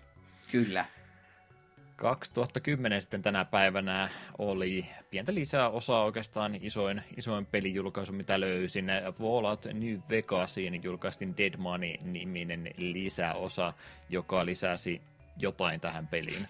En tiedä mitä, mutta New Vegas on ymmärtääkseni erittäin tykätty Fallout-peli. Olen käsittänyt, että se olisi semmoinen, että jos pelaa, suostuisin pelaamaan muita Fallout 1 tai 2, niin pelaisin New Vegasta niin monesta vaikka on kuullut, että vaikka kolmonen ilmeisesti oli ihan hyvä peli, niin New Vegas oli niin paljon enemmän niiden ihmisten mieleen, ketkä eniten tykkää ykköstä ja kakkosesta. Ah, niin Tactics myös kyllä kiinnostaisi, kiinnostaisi pelata. Kyllä, kyllä. 2009 vuonna tänä päivänä jälleen kerran ei mitään isoa julkaisua, mutta Dragon Slayeria, jos ei ollut aikaisemmin päässyt millään alustalla pelaamaan, niin nyt julkaistiin tänä päivänä Nintendo DSi-versio kyseisestä vanhasta arcade-pelistä. Advanced Microcomputer Systems oli siellä pelin kehittäjänä. Dragon Slayerista kaikkia tiedän kyllä, mutta en ole kyllä koskaan edes kokeillutkaan ja ei varsinaisesti kiinnostakaan. Niin, eikö tämä peli, mikä niin arcadessa näissä oli se tosi näyttävä, jos sä käytännössä valitsit vaan aina mitä teet seuraavaksi ja sitten mm. NES-versio on tämä se on suhteellisen hankala tapaus. Joo, no siitä, siitä mä voisin vaikka mitään puhua, mutta tämä oli valitettavasti tämä NES-versio Dragon Slayerista yksi näistä peleistä, jotka lähisuvussa kiersi aika monella, monella äh, nuorella pojalla kokeilussa, ja minä olin yksi, yksi näistä valitettavista sieluista, ja ei herra jumala, että huhhuh, mikä peli. Mutta onko tämä siis tämä DSi-versio, niin se on käytössä niin vasta... se arcade-versio, joo. Okei, okay, okei. Okay. Okei okay, sentään, koska me säkin, jos on NES-versiota tehty, vaan hei, tässä on tämä DSi, niin miksi? joo, ei. Hei, 2006. Sonic 06 puheen olle. Totta. PS3-versio on julkaistu tänä päivänä Japanin suunnalla. Siellä oli kiire, että 15-vuotissynttäreille pitäisi saada oikein hyvää Sonic-peliä ja no, Sonic-pelin saivat. En sano siitä muuta. Minulla on salainen haave, että me tehdään joskus jakso, mutta se edellytää, että me pitäisi pelata sitä, ja se ei ole mun haavelistalla. No kyllä mä aika varma, että me tullaan, tullaan tähän suohon sitten jonain päivänä vielä ryhtymään. Onko tästä PC-versiota olemassa? Kyllä mun 360 toimii, että voimme silläkin pelata, ja hirveästi ei varmaan pelistä tarvitse maksaakaan. Mm, ainakin joskus kun mä ostan jonkun Sonic-paketin, niin siinä ei ollut nolla kutosta. Niin en ole varma. Ei ole välttämättä ollut oikein prioriteetti Sonic-tiimillä ruveta 06 PClle porttaamaan. Mm-hmm. PS3 ja 360 ainakin vanha artikkeli vain kertoo. Joo, ja ei kyllä näy. Yritin just Steamista etsiä, niin ei näy. Mm. Yllättävää. Jotain faniprojekteja on ollut, ollut sen kanssa, mutta ei, ei ole tullut ja tuskinpa, tuskinpa tulee tapahtumaan muita pelejä, jotka vai haluaisitko 06 päälle vielä enemmän lokaa heitelle? Sanon vaan, että menkää katsomaan Clementin videot. Saatte tietää kaiken tarpeellisen. Jakson linkki, vinkki tuli siitä.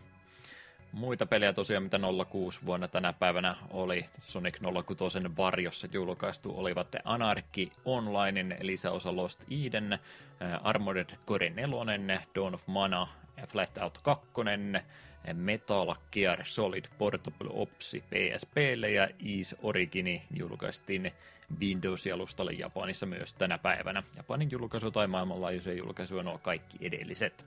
Oliko niistä jotain sanottavaa? Mm. En ole Dawn of Monaa pelannut. Armored Core pelisarja hiukan kiinnostelee, mutta se on myös hyvin pelottava pelisarja, koska tuntuu, että se on, siinä on paljon asioita, mitä pitää tiedostaa, kun niitä rupeaa pelaamaan. Ja Metal Gear Solid... Mikäs tää, minkälainen peli tämä Portable Ops oli? Mm. Näyttää ihan perus Metal. Geariltä, mutta... Peace Walkerin vaan muista, mutta tämä ilmeisesti ole se siis. Onko tämä näitä näitä Pleikkari ykkösestäkin löytyneitä niitä tehtäviä, niin PSP-muodossa sitten ollut vai jotain muuta? Niin, en tiedä. No, ei siitä sen enempää. Ja, ja Is Originikään en ole vielä pelannut. Ja Flat Out 1 tehtiin jakso, mutta se ei ole listalla vaan kakkonen, niin ei mulla mitään sanottavaa. Jep, jep. Anarke Online ja olen hahmon tehnyt kyseiseen MMOhon. Loin, loin hahmon kävelin aloitusalueelle ja yritin painaa eskiä, kun mä olisin halunnut katsoa asetuksia ja totesin, että eskissä ei ole asetuksia. Ja mä jostain kumman syystä suutuin niin paljon sille pelille, että mä painoin Alt F4 enkä pelannut sitä sen enempää sen jälkeen. No nyt oli rakekuit. Joo, oli rakekuit heti alo- melkein aloitusruudussa. Flat Out 2 palautin, koska mä yritin pelata sitä sen Flat Out-jakson jälkeen ja vihasin sitä jostain kummoisesta mieskin niin paljon, että oli pakko palauttaa. Suututti se peli niin kovasti, kun ykkönen oli niin hauska ja kakkonen kaikkea muuta. Ease Originista en sentään rakekuittia olen vetänyt. Easestä kovastikin olen tykännyt, ainakin yrittänyt näin kaikille kertoa. Ease Origin oli eka Ease-peli, mitä itse pelasin. Sain ehkä vähän väärän mielikuvan, että minkälaista pelisarjasta on kyse. Ease Origin on vähän, vähän erikoinen siinä mielessä, että Adolilla ei ylipäätänsä edes pelatakaan, koska se on Origin peli ennen, ennen Adolin aikaa ja sitten hänen tilallaan oleva pelihahmoni on enemmänkin tämmöinen tota, tota, maaki, joka ampuu projektiille joka suuntaan, niin se oli hyvin, hyvin erilainen iskokemus kuin mitä kaikki muut. Että siinä mielessä vaikka onkin eh, tarinallisesti aloitusosa, niin mä en välttämättä sano, että se olisi se peli, mistä kannattaisi Iisin pelaamista aloittaa. Hmm. Mutta ihan, ihan ok peli. Pari muutakin pelattavaa hahmoa sinne sitten on, jos haluaa pelin moneen kertaan pelata.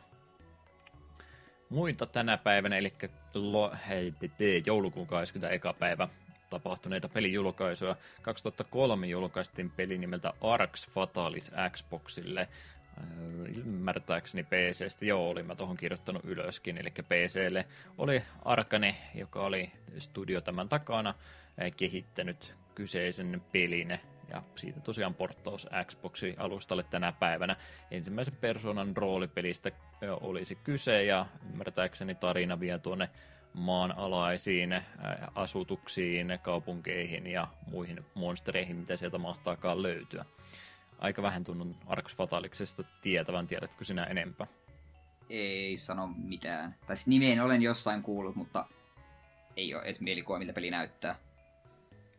Sanoinko mä viime jaksossa, että League of Legendsin tämä Arkane TV-sarja oli, kyllä mä sanoin, kyllä mä sanoin, aivan varmasti sanoin. Joo, kyllä siitä oli puhetta, koska Iiro, Iiro antoi palautetta, että triggeröityy, kun minä sanoin, että ei kiinnosta. Mm-hmm. No niin. So, so, Eetu. Ei noin saa Jep. sanoa. Soosota annetaan myöskin seuraavalle pelille. 2001 aikamoinen peli, genren titaani. Bible Black the Game DVD Player versio julkaistiin tänä päivänä Japanissa. Nyt on, nyt on ottanut kyllä kirsikat kakun päältä, kun tämmöisen pelivalin ottanut, kun tämä millekään pelialustalle, vaan tämä on DVD-soittimille julkaistu. Active Software on ollut tätä kehittämässä, ja tarina on jotakuinkin semmoista, että mustaa makiaa täällä harrastetaan, ja koulussa liikkuu jotain huhua, että siellä tämmöisiä ikäviä kutsuloitsuja ja muita harrastetaan tuolla tuolla kellarin puolella, että mitä kauheuksia siellä mahtaa ollakaan. Tiedätkö sä Bible Blackista mitä? En. Hyvä. Mäkin voin teeskennellä sitten, että mä en tiedä mikä Bible Black on ja jatketaan. Ei kun he, hetkinen, onko tämä kenties se animesarja, joka taitaa, taitaa olla vähän aikuisille suunnattu? Joo. Aivan. Okei, okay, no, no aivan. Mietin, että jollain tavalla nimi kuulostaa etäistutulta, niin sehän se oli. Hyvä. Ei tiedetä mitään tästä näin, mennään eteenpäin. muita pelejä, mitkä eivät valitettavasti Bible Blackin rinnalla niin hyvin menestyneet, minä tiedän. En mä edes tiedä, mitä mä sanoin tällä hetkellä. No, Game Boy Advance oli kuuma alusta tänä päivänä ja sillä alustalle julkaistiin Japanin suunnalla monta eri pelijulkaisua. Breath of Fire 2 portattiin tänä päivänä GPAlle. Akuankka pääsi seikkailemaan omassa Disney's Donald Duck Advance-pelissä. Super Pasta Movie portattiin myös, Tekkeni sai oman Advance-versionsa ja Wizard-pelisarjasta Summoner-peli myöskin GPAlle julkaistiin tänä päivänä. meidän pitäisi kyllä suomalaisina videopelipodcastin tekijän velvollisuuksista niin käydä loputkin Akuankka-pelit läpi, eikä pelkästään Akuankan Playgroundi, jonka mä Totta. oletan olevan vähiten mielenkiintoinen Akuankka-peli. No niin, sanoin sen äänen, okei, okay, mutta Akuankalla on vähän muitakin pelejä. Totta, mutta se oli kuuntelijatoive. Niin oli. Kiitos toiveita saa esittää, niin me haukutaan teidän toiveet pystyyn sitten jatkossa. Vuonna 2000 tänä päivänä pelihistoriassa Fantasy Star Online julkaistiin Dreamcastille Japanissa. Äh, hei, hei, itse asiassa mm. ennen kuin menet yhtään pidemmälle, niin haluan väliin heittää huomautuksen, että Breath of Fire 2 on hyvä peli edelleen. Okei, okay. onko se mielenkiintoisempi kuin ykkönen, jonka mä oon kolme kertaa aloittanut ja ikinä en, en selviä loppuun asti? Minun mielestäni on. Ykkönen on minun mielestä ihan kiva perus ja kakkonen on huomattavasti parempi. Okei. Ykkönen on vähän oman makuun liian, liian yksinkertainen JRPG jo, niin en ole sitä niin, niin sitten jaksanut kun, kumminkaan, vaikka moneen kertaan on peliä on johonkin asti pelannut. Kyllä, kyllä. Mutta tosiaan 2000 vuonna niin Fantasy Star Online julkaistiin ja tämä oli tämä Sonic Teamin kehittämä MMO. Olisi ihan kiva kuulla vähän enemmän Fantasy Star Online taustasta. Joku äh, J, mikä tämä Strife, henkilö, jonka videota katselen melkein joka toinen päivä, en muista nyt hänen nimeänsäkään, mutta tämä, joka näitä MMO-peleistä videoita tekee, niin hänen kaltaiselta ihmiseltä, jos saisin vähän tarkempaa historiikkia tai infoa Fantasy Star Onlinesta, niin olisi ihan kiinnostunut. Tuo on kuitenkin aika tärkeä peli videopelihistoriassa, niin olisi, olisin kiinnostunut tietämään pelistä enemmän. Ehkä se toimiikin vielä, me voidaan ruveta yhdessä sitä pelaamaan. Niin, totta. Pitää vaan hankkia Dreamcastit peli, joka ei ole yhtä isossa roolissa pelihistoriikissa ollut, mutta halusin mainita Digimonista julkaistiin Digital Card Battle-niminen Pleikkari yksi korttipeli, mikä hyllystä löytyy ja ei se nyt mikään erikoinen ole, mutta kun se oli Digimon peli, niin kyllä se kelpas muksunakin. Jos olisi loputtomasti aikaa, niin mä haluaisin Eetulle tehdä sitä Let's Play, mutta mä vähän epäilen, että koskaan ei tule niin paljon vapaa-aikaa ole, että haluaisin tuommoisen sitä aikaa käyttää niin sit vaan tekee niitä edes muille, se olisi vain yksi olla oman miulle. Niin, niin yksi, yksi, yksityinen linkki miulle, jota vain minä voisin katsoa. Maksan Discordi turposta ihan vaan sen takia, että mä lähetän ne raakafilut sua, suoraan sulle sitten, katso siitä. Kyllä, kyllä.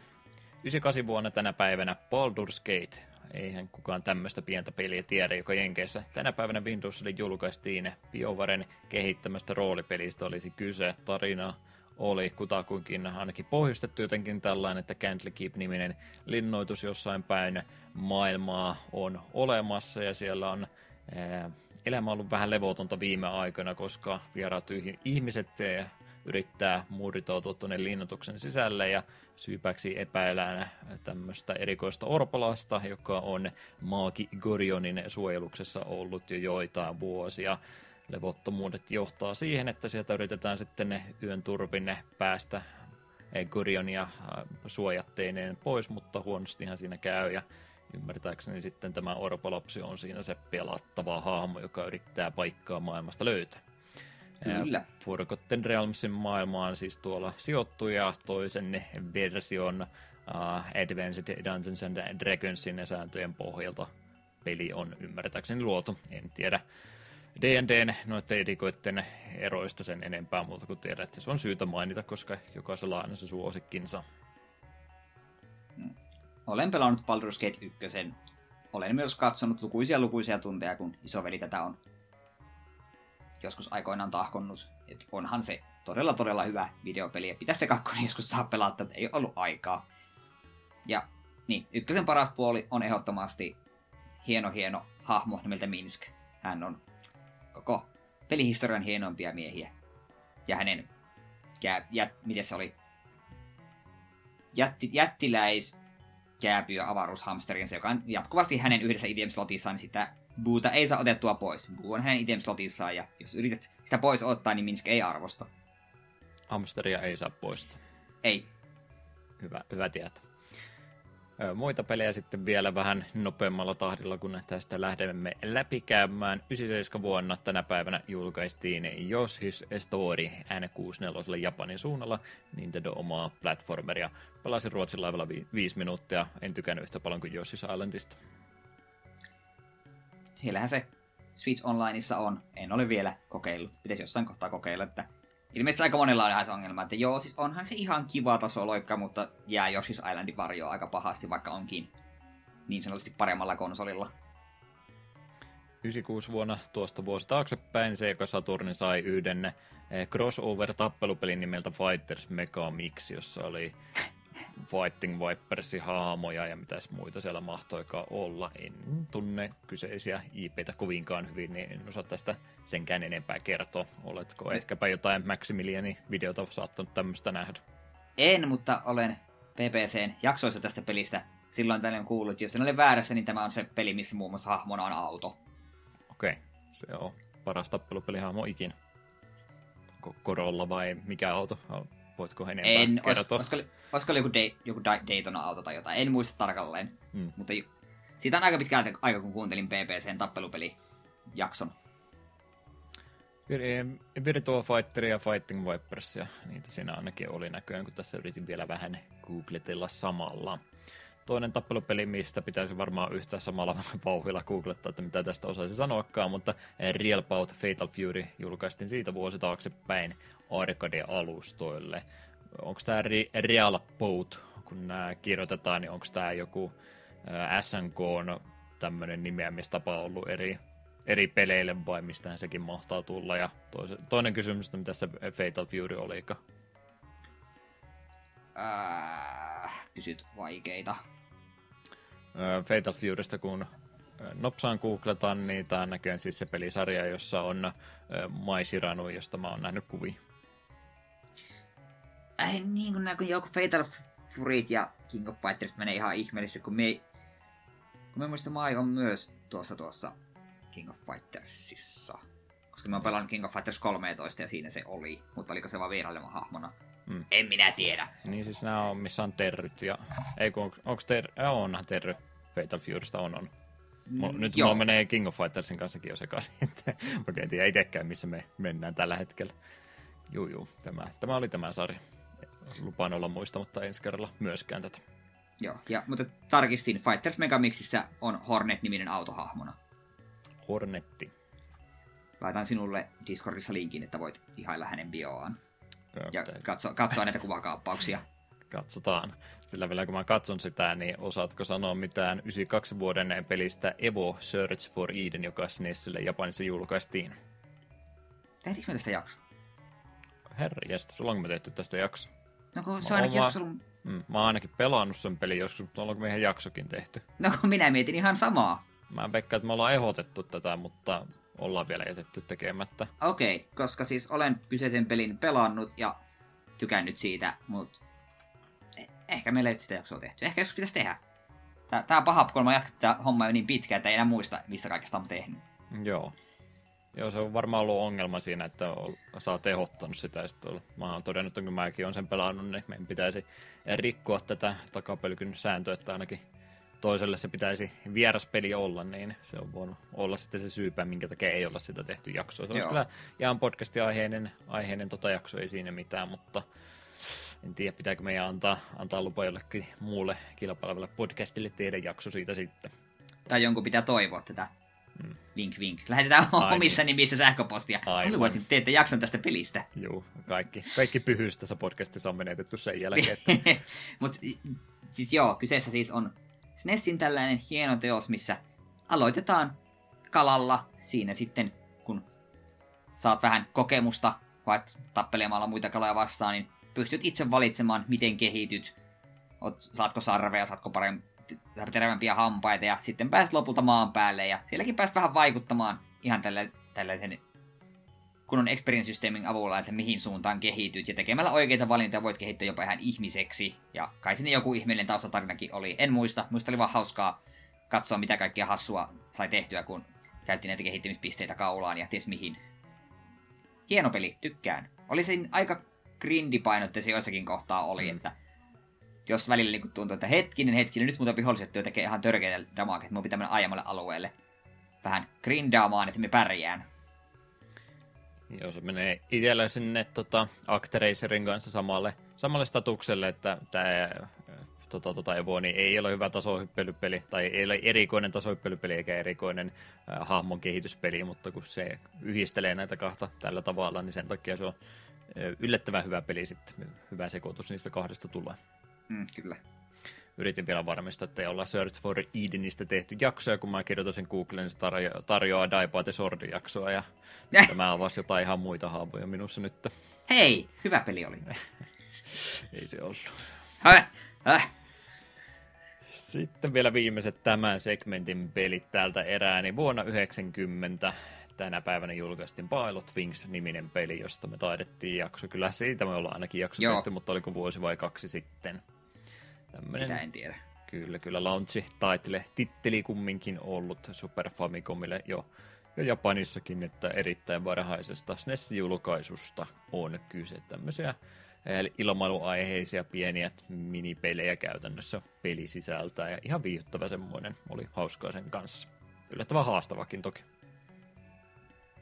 Ja tänä päivänä myöskin eh, julkaisunsa saanut, ehkäpä, onko tämä Ness retkunut pelejä, Kabuki Quantum Fighter ainakin videon hän on tästä tehnyt. Nessille julkaistu tasohyppely, toimintapeli kumminkin on kyseessä, missä lettiä heilutellaan. Olen käsittänyt, että Retku tästä pelistä tykkää ja ei ilmeisesti ihme.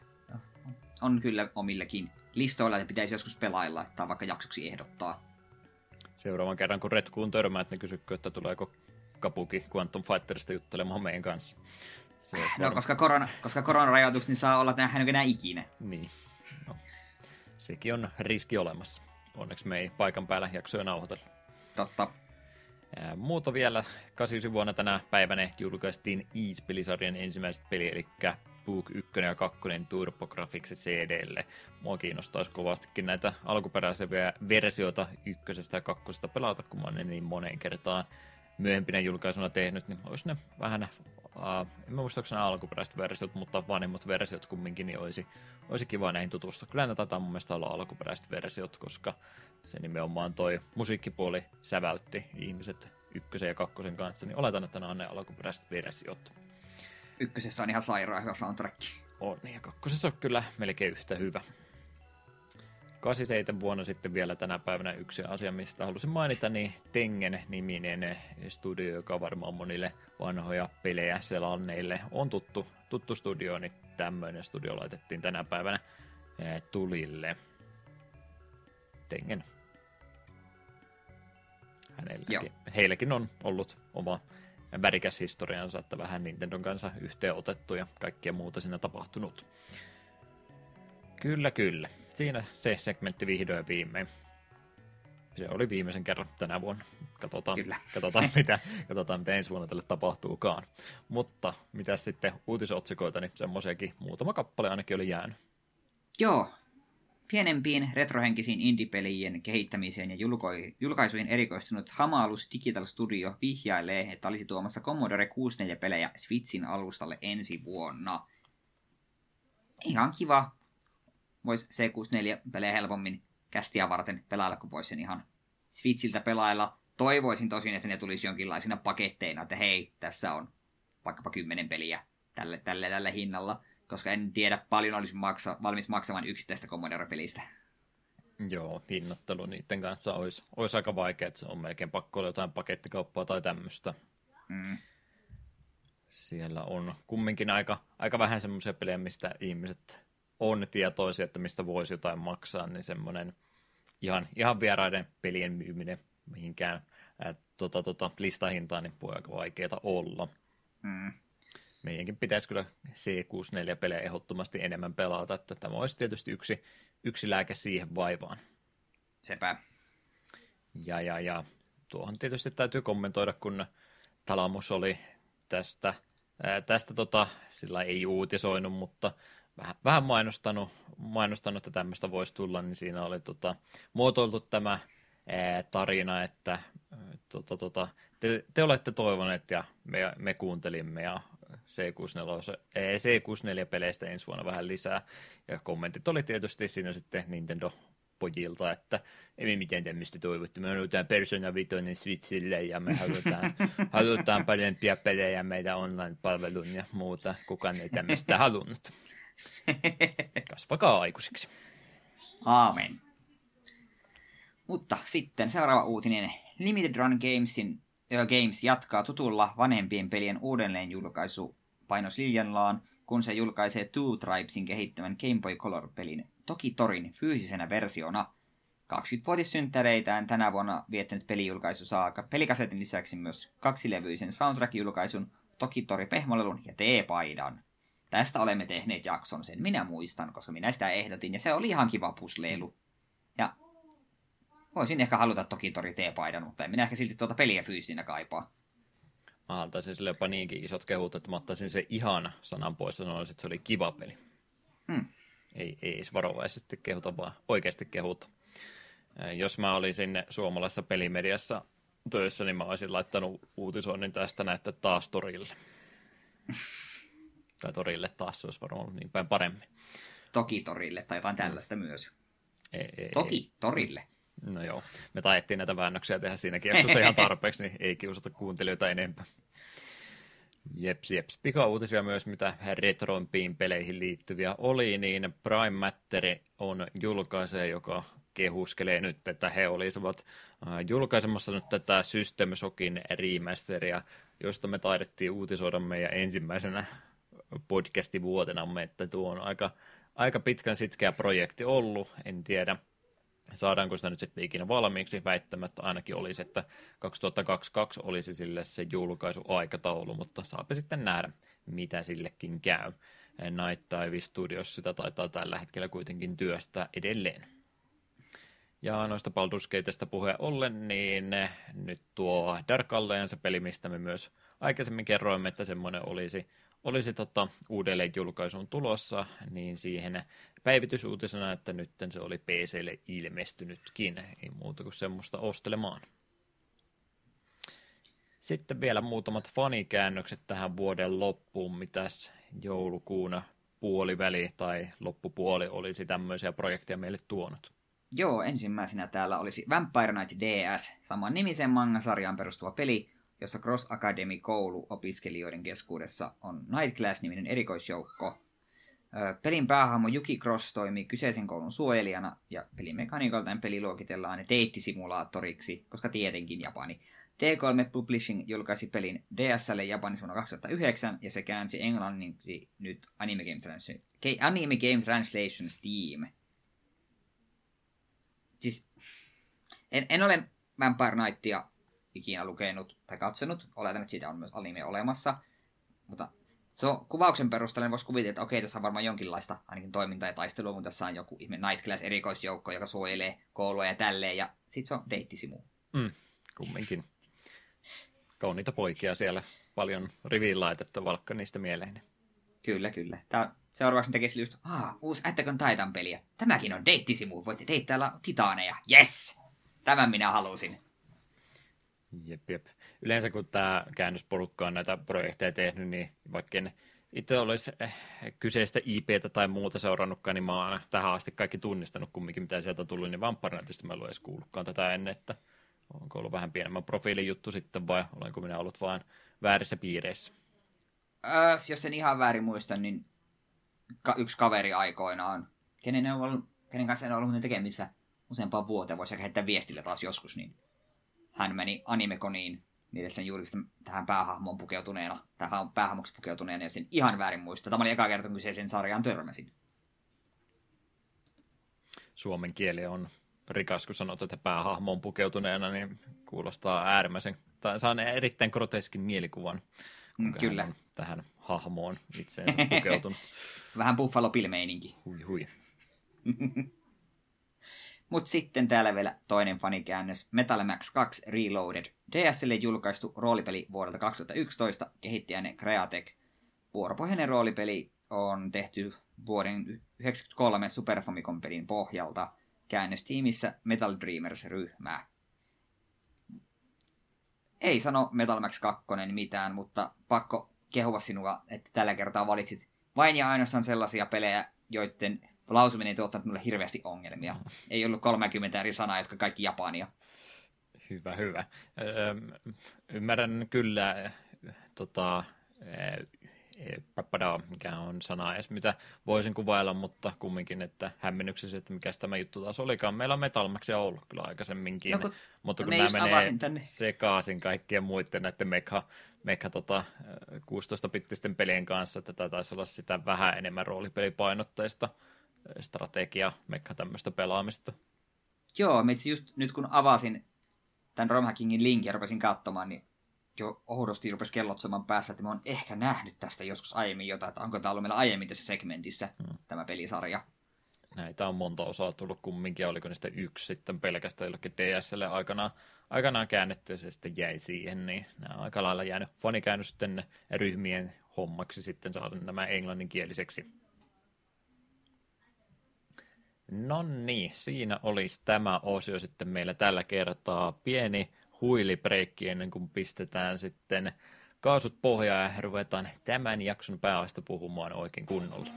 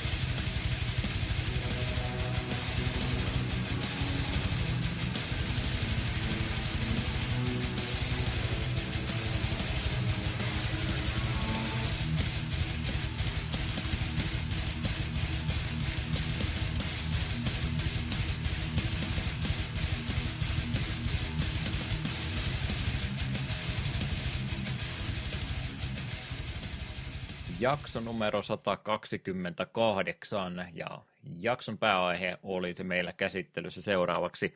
Carmageddon oli minun valinta vai onko tämä Kyllä. Eetun valinta? Hmm. No, no, kyse. Periaatteessa, mi- miksi et antanut minun puhua Virtua Racingista on Eetulle kysymys. Miksi me valitsimme Carmageddonin? Minkä takia sä suosittelit mulle Carmageddonin? No, minä en välitä juuri tavallista autopeleistä. Että ei, en, en tyrmännyt sitä ideaa täysin, jos olisi sanonut, että ei jakson Virtua Racing nimi olisin sen hyväksynyt, mutta nyt jälkeen ajateltuna me oltaisiin tämä osio saatu purkkiin niin kuin viidessä minuutissa. Siinä ajetaan autolla kolmella eli radalla, piste. Mm.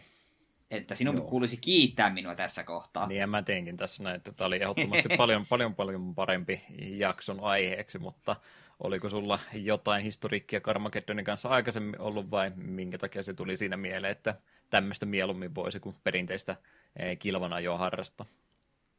Tämä on taas näitä pelejä, että isoveli on ainakin jotain Carmageddonia pelannut, todennäköisesti myös ykköstä joskus, ja olen lähin, lähinnä vieressä seula, seurannut, ja ehkä jopa vähän itsekin pelannut, mutta enemmän nautin silloin siitä, että sai katsoa vierestä olihan se kuitenkin hurjaa nuorena lapsena nähdä, kun veri lentää ja autot kumoaa toisiaan lyttyyn, niin oli, oli sellainen fiilis, että se kiva päästä kokeilemaan joskus ihan itsekin tätä peliä mm. niin kunnolla kunnolla.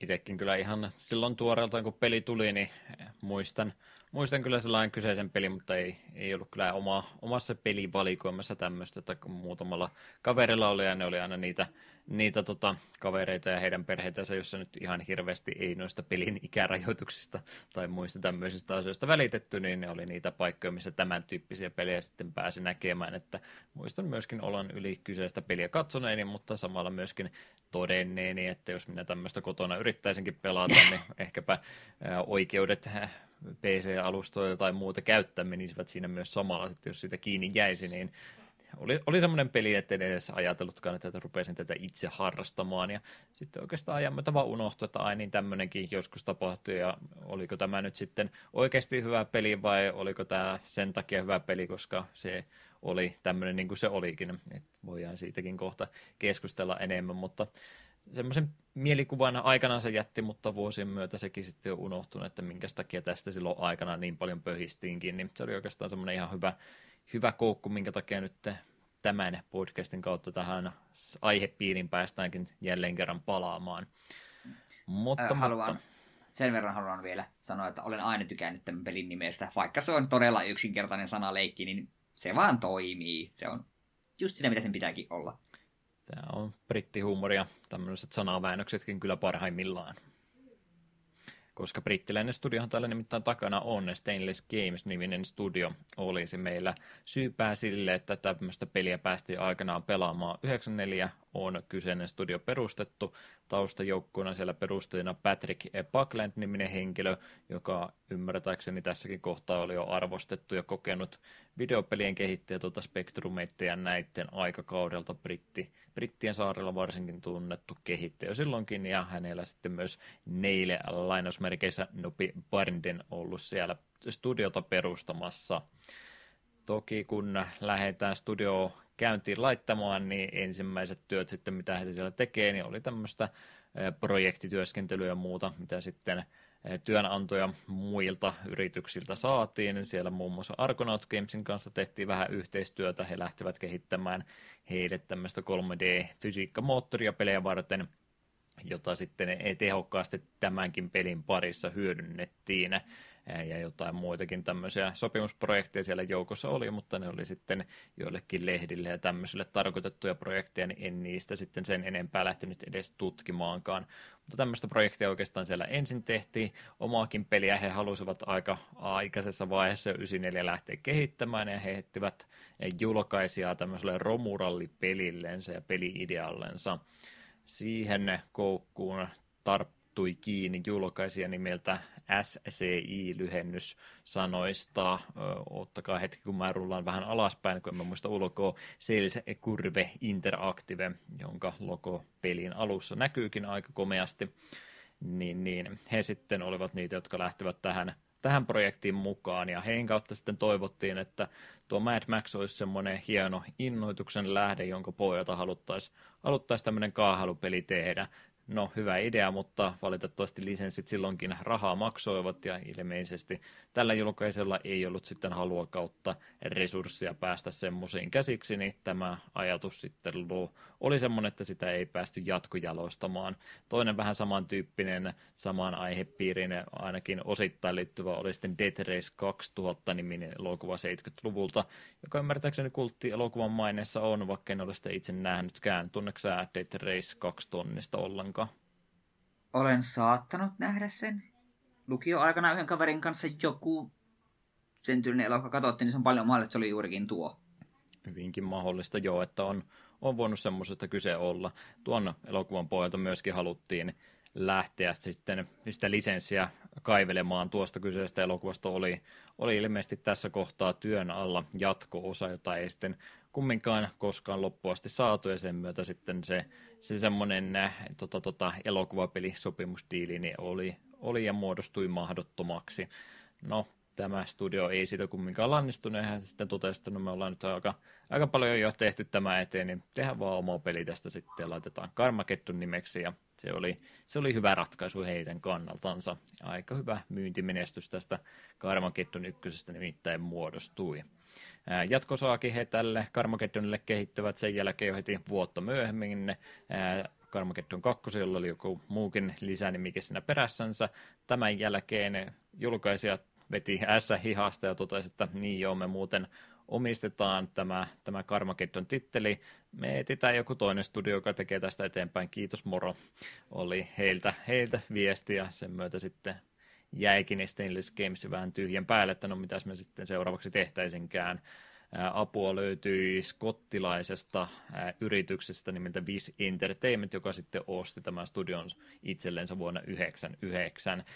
Sen kautta erilaisia peliprojekteja toteutettiinkin ihan menestyksekkäästi siinä parin vuoden alajana, mutta kuten niin monessa muussakin tässä tarinassa, mitä mä oon kertonut eri studioista, niin aina jossain kohtaa, varsinkin tässä IT-kuplan puhkemisen jälkeen, tuli näitä uudelleen organisointia yrityksille ja mietittiin, että mitä se nyt oikeasti tarvitaan. Ja tämä sitten alkuperäisen studion perustaja Pakland sinne totesi, että tämä on tällä sellainen hyvä hetki meidänkin tota, tota, pyörivistä ovista poistua ja, ja palata jälleen kerran ihan itsenäiseksi studion vetäjäksi tämän jälkeen. No, semmoista toista Carmageddonin kaltaista hittiä sieltä nyt ei sitten sen jälkeen heti löytynytkään. Jälleen kerran äh, turvauduttiin kaikkiin tämmöisiin joko lisenssipeleihin tai muihin tämmöisiin äh, palkkaushommiin. Mä en oikein tiedä, mikä on suomenkielinen vastine näille, näille termeille, mutta yritän parhaani mukaan keksiä kumminkin, mitä sieltä sitten muilta, muilta tuota julkaisuilta ja tämmöiseltä pyydetään, että kuka voisi tämmöisen peliprojektin tehdä, niin semmoisiin he tarttuivat aika monesti kiinni. Ja vanhoja Atari-pelien porttauksia he kovastikin tänä aikana 00-luvulla harrastivat. Erilaisia lautapelikäännöksiä tehtiin myöskin riskiä, scrappleja vastaavanmoista ja jotain muitakin ihan lisenssipelejä perinteisempiä semmoisia semmoisia, muun muassa Happy Tree Friendsistä oli myös peli, josta heidän nimikkeensä löytyi. Näitä tämmöisiä yhteistyöprojekteja kun tehtiin, niin sieltä kyllä löytyi yksi semmoinen ehdottomasti ylitse muiden, tietysti meidänkin kannalta, mutta myös heidän kannaltaankin, niin Wizards of the Coastin kanssa studio teki kovastikin yhteistyötä ja he pistivät tuolle 360 alustalle ensimmäisen eh, Magic the Gathering Duels of the Planeswalkers pelin, joka sitten olikin jymymenestys. Se taisi olla sen aikakauden toiseksi eniten ostetuin ladattava peli Live Arcadein kautta, ja se oli, se oli sen verran iso yllätys heillekin, että ne päättivät sitten jatkaa, jatkaa tota, kanssakäyntiä Wizardsin kanssa tuon jälkeen noita Duels of the Planeswalkers-pelejä siinä joka vuosi sitten oman painoksensa julkaistiinkin aika pitkälle 2015 kohaan vai 16-17 oli se Origins-peli saman nimisen settiin liittyen, niin se taisi olla se viimeinen, viimeinen Joo, se julkaisu oli se... tuolla linjalla. Joo, niin taisi olla. Totta, nyt kun tietysti päästään jälleen kerran uudestaan MTG-segmenttiin, niin mä oon näitä ää, pelejä pelannut. Tämä oli se tapa, miten mä MTGn säännöt ja muut opinkin, että siinä mielessä ne on ihan asiansa ajanut nuo pelit, mutta onko sulla eriävää mielipidettä kyseisiä tuotteita kohtaan? No siis Duelsit on siinä mielessä kivoja, että niissä oli helppo oppi MTGn säännöt, sitten niissä oli näitä omia pieniä story-kampanjoitaan ja sitten just tämmöisiä pieniä pusleja, että hei, miten sinä ratkaisit tämän tilan, taistelutilanteen ja niin pois. Mm. Ne oli tosi kivoja. Mutta niiden iso ongelma oli se, että niistä tuli aina se uusi versio, että mm. sitten se vanha kävi niin kuin, että okei, okay, tämä nyt oli tässä, tämä on turha. Ja sitten kun ne ei ikinä antanut sulle kunnon niin kuin dekin rakennus niin kuin työkaluja, vaan se oli pikemminkin just sitä, että tässä on tässä sun perusdekki, siellä voit pelaamalla saa uusia kortteja, ja sä voit keskinään niitä vaihtaa, mutta se ei anna sulle semmoista, se ei antanut sulle vapautta kunnon deckbuildingiin, joka oli tosi iso ongelma, että ne kävi kuitenkin tosi nopeasti tyllisiksi. Että siellä ei li- sulla ei ollut paljon vaihtoehtoja, että minkälaista punaista pakkaa pystyt pelaamaan. Hmm. Joo, ne oli äärimmilleen kuratoituja kokemuksia kyllä, että hyvin, hyvin suppeena pitivät se MTG maailman näissä peleissä ja just tuo, että ei, ei ole mun mielestä, no heidän kannaltaan tietysti mainiota, kun saa joka vuosi uudet myyntikappaleet näistä peleistä liikenteessä, niin heille tietysti hyvä asia, mutta näin pelaajien kannalta niin ei MTG ole semmoinen peli, mikä tarvii vuosipainoksia missään tapauksessa. Itse mm-hmm. setit tekee se jo ihan hyvin, niin ei niitä pelejä tarvitse ruveta sitten äärimmäisesti ruveta joka vuosi tekemään uutta versiota. Mm. Siksi olin hyvin innoissani, kun Areena tuli ja että jes, vihdoinkin tämmöinen yksittäinen, niin, mutta sekin on jäänyt aika vähälle käytölle, ja nyt kun sinne koko ajan tulee ties mitä ihmeellisyyksiä, en nyt ole tästä aiemmin puhunut.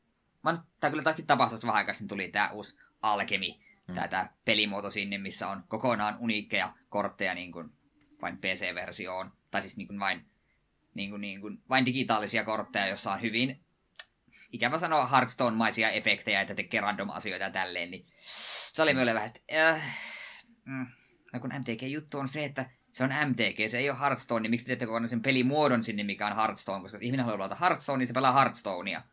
Hmm. Niin, eh, en, en pidä. Mutta toisaalta se on vain yksi formaatti, sitä ei tarvitse hmm. pelata, jos ei halua.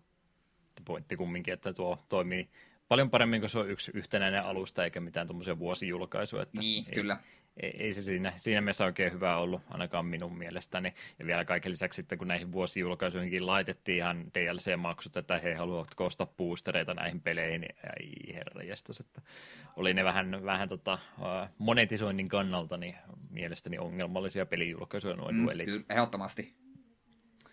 Jepa, jep, joo, siinä just kävi, kun mä se Origini oli mun mielestä No mä olin niitä jotain, joo, eli siis mä olin niitä ekoja duolesseja pelannut silloin, kun te ahistelitte mua niitä pelaamaan. ja sitten kun mä tätä podcastia aloitellessa innostuin aiheesta sillä niin kuin vähän tota, tota, luonnollisemmalla katto omilla ehdoilla, niin, niin, niin, se oli toi Origins oli se, mikä silloin oli, oli vielä voimassa ja sä sitä suosittelit kokeilemaan. Ja mä totesin, että no mikäs tässä näette, ihan kiva tässä just näitä uusia settejäkin, Amon ja tämmöistä oli just siinä aikaan tullut ja ajattelin, että no niin, ei muuta kuin sitten tuossa just niin sopivasti, kun sieltä tulee sitten tämä se oli se Amonketin Hour of Devastation, niin tuli sen jälkeen, ja se tuli sitten alle vuosi mun mielestä pelin julkaisun jälkeen viesti, että no niin, me lopetetaan tämän pelin tu- tukeminen, että katsotaan sitten, mitä seuraavaksi tehdään. Niin, jaha, tämmöinen, että osta, osta kortteja isolla rahalla, mutta ei me jakseta sitten oikein vuottakaan tätä peliä se enempää tukea, että ei muuta kuin osta ne DLC sitten vaikka siinä seuraavassa versiossa taas uudestaan. Niin. Joo, Joo se ei, oli... Kiitos, ei se oli aika nihkeä veto, koska mekin oletin, että Origins olisi semmoinen pidempi aikainen. Koska ne kuitenkin panosti, aina kun uusi setti tuli, niin siellä oli niitä settikohtaisia niin kuin haasteita ja tämmöisiä, niin se oli tosi siistiä. Mm. Ja sitten ne vaan totesivat, että ei enää. Mutta joo, ettei taas MTG jumiteta se enempää, niin se oli kumminkin heille, heille tärkeä juttu, että saivat sieltä sitten pääomaa kovastikin kerrytettyä jälleen, jälleen sen kautta, ja sitä nimenomaan tarvittiinkin, koska samoihin aikoihin kulissien takana studio yritti tätä Carmageddonin lisenssiä itselleen takaisin saada ja siinä myöskin onnistuivat tuossa 2010-luvun alkupuolella. Kickstarterin kauttakin pikkasen sitten lisävaroja siinä vielä haettiin ja onnistuneesti myöskin projekti rahoitettiin ja tämän Toisen tulemisen myötä niin muutama uusi Carmageddonikin siellä sitten julkaistiin. Ymmärtääkseni ei kumminkaan kovinkaan kovinkaan lämmintä vastaanottoa saanut, tai ainakin kädenlämpöisen semmoisen, että ei välttämättä ollut semmoinen megahitti kuin mitä studio sitten olisi toivonutkaan. Niin sen myötä sitten tuo lisenssi laitettiinkin taas uudestaan kiertoon, ja nykyään se taitaa tuolla THQ Nordicilla olla omistuksensa, omistuksessa. Ja sen myötä sitten, kun Stainless Games taas lähtenyt vähän omille poluille kulkemaan, niin he on kyllä edelleenkin samalla linjalla jatkaneet, että tuo Shock niminen autopeli oli toi viimeisin pelijulkaisu 2019 vuodelta, mitä he olivat tehneet. Oli tämmöinen 6 vastaan 6 henkinen rumurallipeli ymmärtääkseni kyseessä, joka myöskin vähän vaihtelevia arvosanoja on saanut.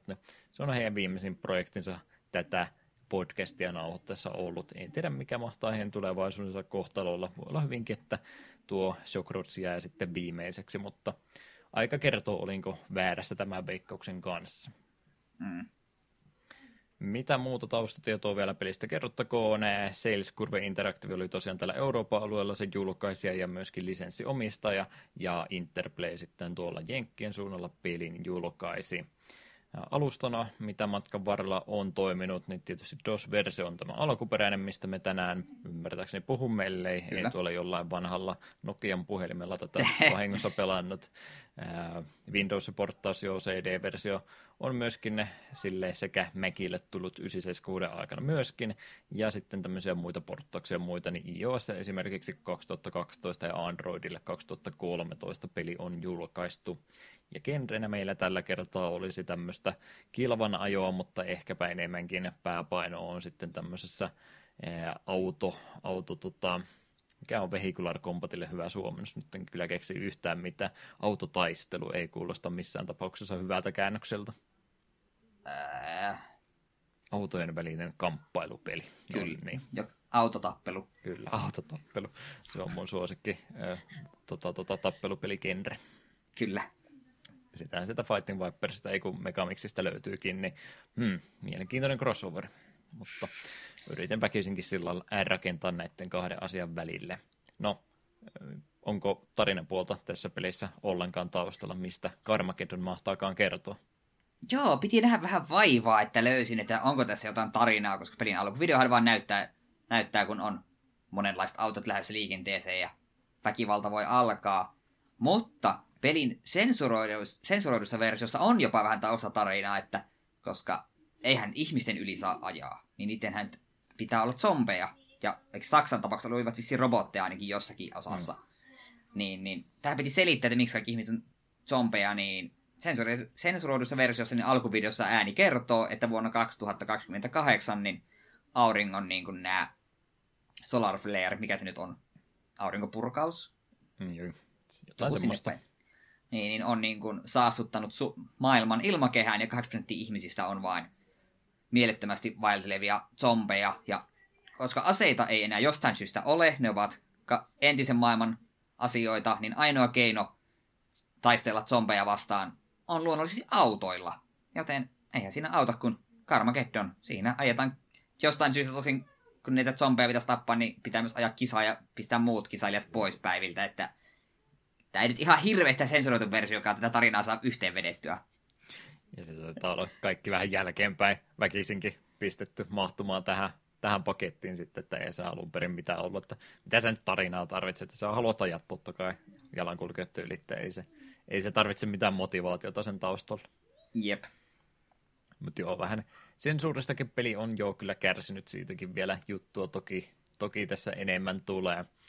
Mutta, mutta kantavana teemanahan se tässä, tässä kyseisessä kaahalupelissä sitten on, on ollut ja varsin väkivaltaisesta ja graafisestakin semmoisesta suoraan sanoen. Tällä kertaa olisi kyse, että nyt ei mitään Colin McRaeitä kyllä täällä tai formuloita harrasteta, vaan nyt, nyt on kaikki säännöt heitetty romukoppaan ja vahvimmat selviää ja vahvin on tietysti joko Max Damage tai Diana nimiset haamut, joita tuossa sitten valkataan ja päästään niillä ajelemaan tämmöinen jälleen kerran me nyt koko ajan mietitään, että mitkä on niitä hyviä suomennuksia, mutta mikä se on Mohawkille, tälle hiustyylille hyvä, tota, hyvä tota suomennus, mutta vähän sen näköinen piikki, piikkihäkkyrä laitettu tämän päähaamo autonsa päälle. Siitä ei mitään kyllä käytännön hyötyä tunnu olevan. En usko, että se mitään lisävahinkoakaan tekisi. Autossa ei. muutenkin tuntuu olevan no, kilpailijoissa vähän erikoisia aseita ja muuta laitettu, mutta semmoista käyttöhyötyä niillä ei oikeastaan ole. Jep, ne on vaan koristeina ja saa autot näyttämään paljon tyylikkäämmillä. Mm.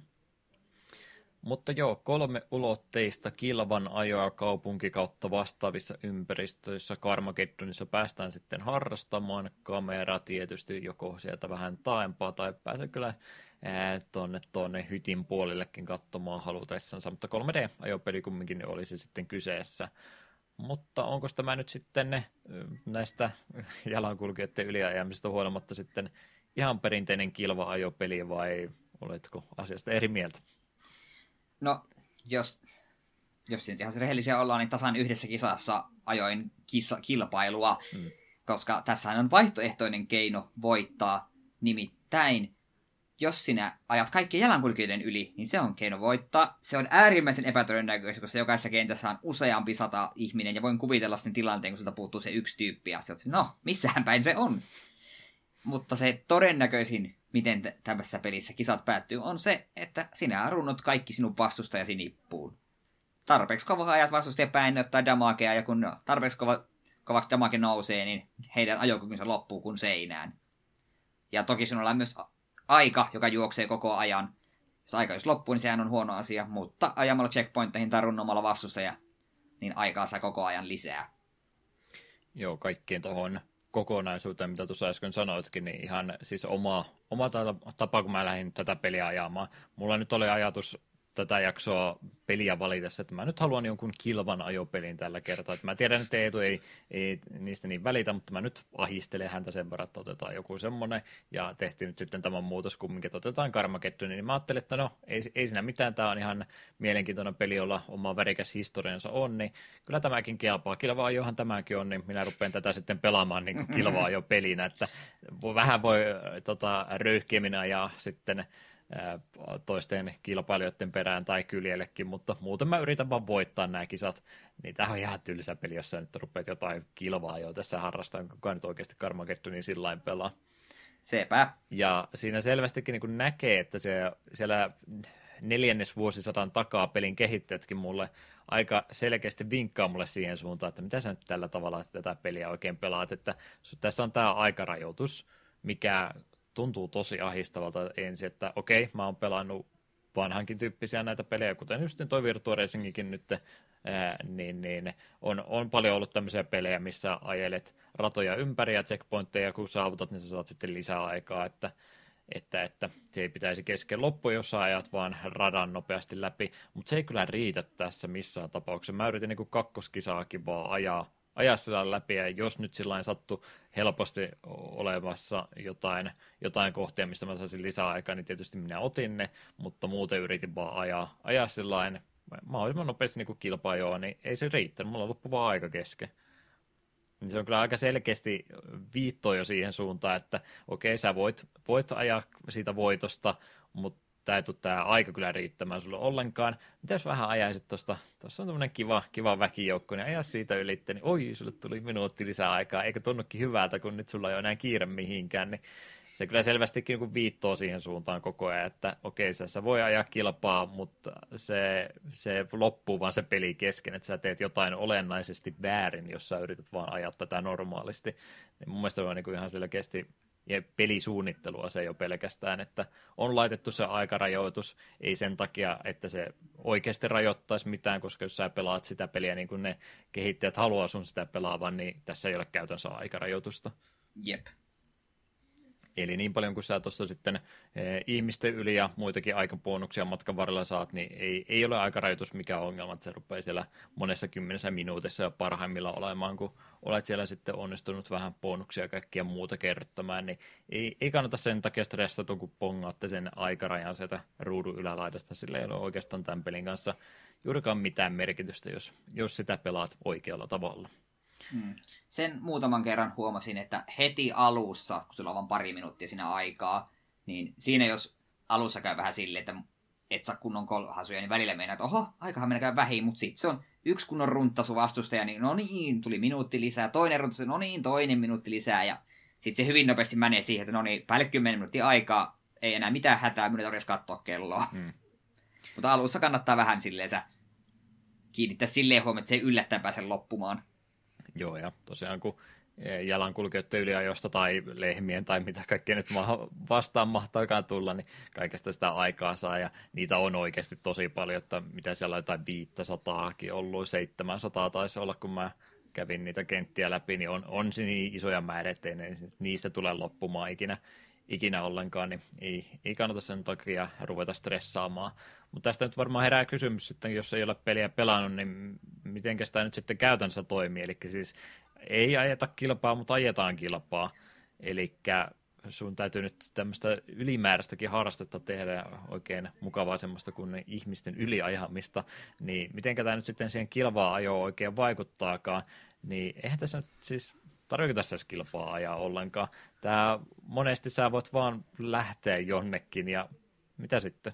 Tuossa se rata menisi, mutta ei mua kiinnosta. Mä, mä menen tonne noin, tuolla näyttää olevan ihmisiä, niin mä ajelen sinne ja jotain tynnyreitä ja muitakin on, mistä jotain kivoja viestejä tulee, että jotain kivaa, kivaa juuri unlockasit, niin otat, otat näitäkin mukaan, niin ei tämä oikeastaan vaadi sulta edes, että sun tarvitsisi ajaa, ajaa niitä ratoja ollenkaan. Sä voit joka ikisen kentän tai tota, kisan voittaa ihan sillä, että ajelet, ajelet ne sun vastustajat sieltä hajalle ja, tai kolhit ne hajalle nimenomaansa, niin ei sun tarvi oikeastaan mistään kilpaajoista tässä pelissä juurikaan välittää yhtään mitään. Jep. Niin. Ja väittäisin jopa, että se on niinku se hauskin tapa tuota peliä pelatakin nimenomaan se, että otat ne viholliset sieltä alas, että en mä ainakaan koe, että tämä peli niin tämmöisenä peruskilvaajoppena olisi niin nautinnollinen, että haluaisin kaiken muun, muun jättää niin kuin minimille ja siihen vaan panostaa, että kyllä se on melkein se oikea tapa, sanotaanko niin, että se, että hoidetaan ne vastustajat sieltä eh, kentältä sitten pois. Joo, ja se näkyy myös vihollisten tekoälyssä, että sun ei tarvitse stressata sitä, että voi ei, nyt ne varmaan ajaa maaliin ilman minua, jos minä en itse keskity siihen, niin paskat, ne siellä mm. toisiaan tönii, seikkailee ties missä, ja jos tarvitsisi pitkää siellä hengailet muualla, ne tulee kyllä perässä. Ne on sille, että äh, jos kuka sinä et aja, niin ei kyllä ajata mekään. Sepä juurikin se, kun sillä ajatteli. Yritin sitä avata, että mm, sä lähdet itse ajelemaan ihan minne sattuu, että miten tämä vaikuttaa minun mahdollisuuksiin voittaa tämä kisa, että eikö ne kaikki muut ajaa siellä hirveitä vauhtia maalia kohti, niin ei todellakaan. Niitä kattelet niiden menemistä, niin välillä ne ajelee ajelee rotkoihin jotenkin puolivahingon näköistä, katselet kun siellä ylös alas jossain rotkon pohjalla muuta, niin niillä ei ole huono tekoäly, mutta ne on kyllä ihan täysiä idiootteja, jotka siellä ratin takana on. Että, että ei sun kannata huolissa olla siitä, että sä häviät tämän kisan sen takia, että ne ajaa niin hyvin siellä, että ei, ei ne ajaa hyvin, ne ajelee ihan minne sattuu. Ja se on ihan hauskaa, siitä ehkä semmoinen vaikeustaso ja kaikki muut tietyssä mielessä katoaa koko pelistä kokonaan, kun ei sun tarvitse miettiä niiden, niiden menemistä ollenkaan. Että sä voit pelata tätä peliä oikeastaan ihan niin kuin sä haluat, että se tulee, sä voitat sillä tavalla. Se on ihan sama, minkä sä näistä reiteistä valitset näistä kolmesta tavoitteesta, mitenkä kenttä voitetaan, eli joko ekana maali ajaminen tai vastustajan tuhoaminen tai sitten siellä kulkijoiden yliajo, niin kaikki tiet johtaa voittoon kyllä, kun sä vaan valkkaat, mikä niistä sulla se mieleisin on. Jep, ja sitten tuosta vielä, että kun löydät välillä vastustaja-autoja sieltä jostain nurkasta väärinpäin kääntyneenä, niin ah, se on herkollinen hetki. Siinä voi vähän aikaa hierro käsiä yhteen, ottaa kunnolla vauhtia, ai, että se tuntuu hyvältä, kun pelti rutisee. Maksimikiihytykset ottaa siihen ja kunnon pusu siihen koneen etupelille, niin on kertalaakista yksi kilpailija vähemmän mukaan. Jep. Jeps, jeps. Tosiaan tästä kaikesta ikävyydestä, mitä aiheutat ympäristölle, on zombeja, niitä yli saa ja sovitaan, sovitaan vaikka näin, että näin, näin tässä käynyt. Luvan kanssa saa ajella ihmistä yli tässä kyseisessä pelissä. Ja kaikista muustakin tämähän voittoon johtavista toiminnoista, niin peli sitten palkitsee myöskin rahalla jonkin verran, mitä pääsee sitten käyttää. Mitenkäs rahaa tässä pelissä pääsee tuhoamaan? Joo, no tärkein on tietysti se, että siellä voit sun omaa autoa vähän korjailla ja sehän kuluttaa heti, ihan aktiivisesti siihen voit sinne, että oho, tuli vasta ikävä lommo ja sulla näkyy alareunassa tämä sun niin vahinkomallinnus, että sun, nyt, on, nyt otti kyllä moottori aika tujun lommon, että se meni ihan mustaksi suorastaan, niin vähän rumpat tuota, tuota korjausnappia, niin rahaa kuluu ja automaattisesti korjaantuu. Tai sitten vaihtoehtoisesti, jos satut itse päätymään katolleen, tai sitten kentän muoto on vähän ikävä. Mulla muutaman kerran kävi sellaisesti hiekkamontuissa sille, että jahas, jahas, mikä rengas ei kosketa maata, mm. ja mun auto on tälleen se nyt vain jum, jumissa, että joko minä odotan, että vasta tulee tökkäsen minut, tai sitten painan tätä maagista nappia, joka palauttaa minut vähän, vähän siihen viimeiseen tilanteeseen, missä olin pystyssä, ja se maksoi, kai, oliko se tonnin per laaki? Kaksi tonnia taisi jopa olla jo. Eikö kaksi tonnia, joo. Mm. Joo, niin, niin. Tämä on se ensisijainen matsien aikana, mihin rahaa menee. Mutta sitten tärkein on tietysti se, että kenttien välissä voit kaupassa käydä vähän autoasi päivittelemässä. Siihen saa parempaa armoria, parempaa niin kuin, offensiivia ja sitten parempaa niin kuin, tai korkeampaa nopeutta. Ja eikä huoliko, nämä kaikki ovat niin kuin, sidottu sinuun, sinuun, ei sinun autoos, joka on vähän hämmentävää, että ei tarvitse pelätä sitä, että jos auto vaihtaa, että pitää ostaa upgradeit uudelleen. Hmm.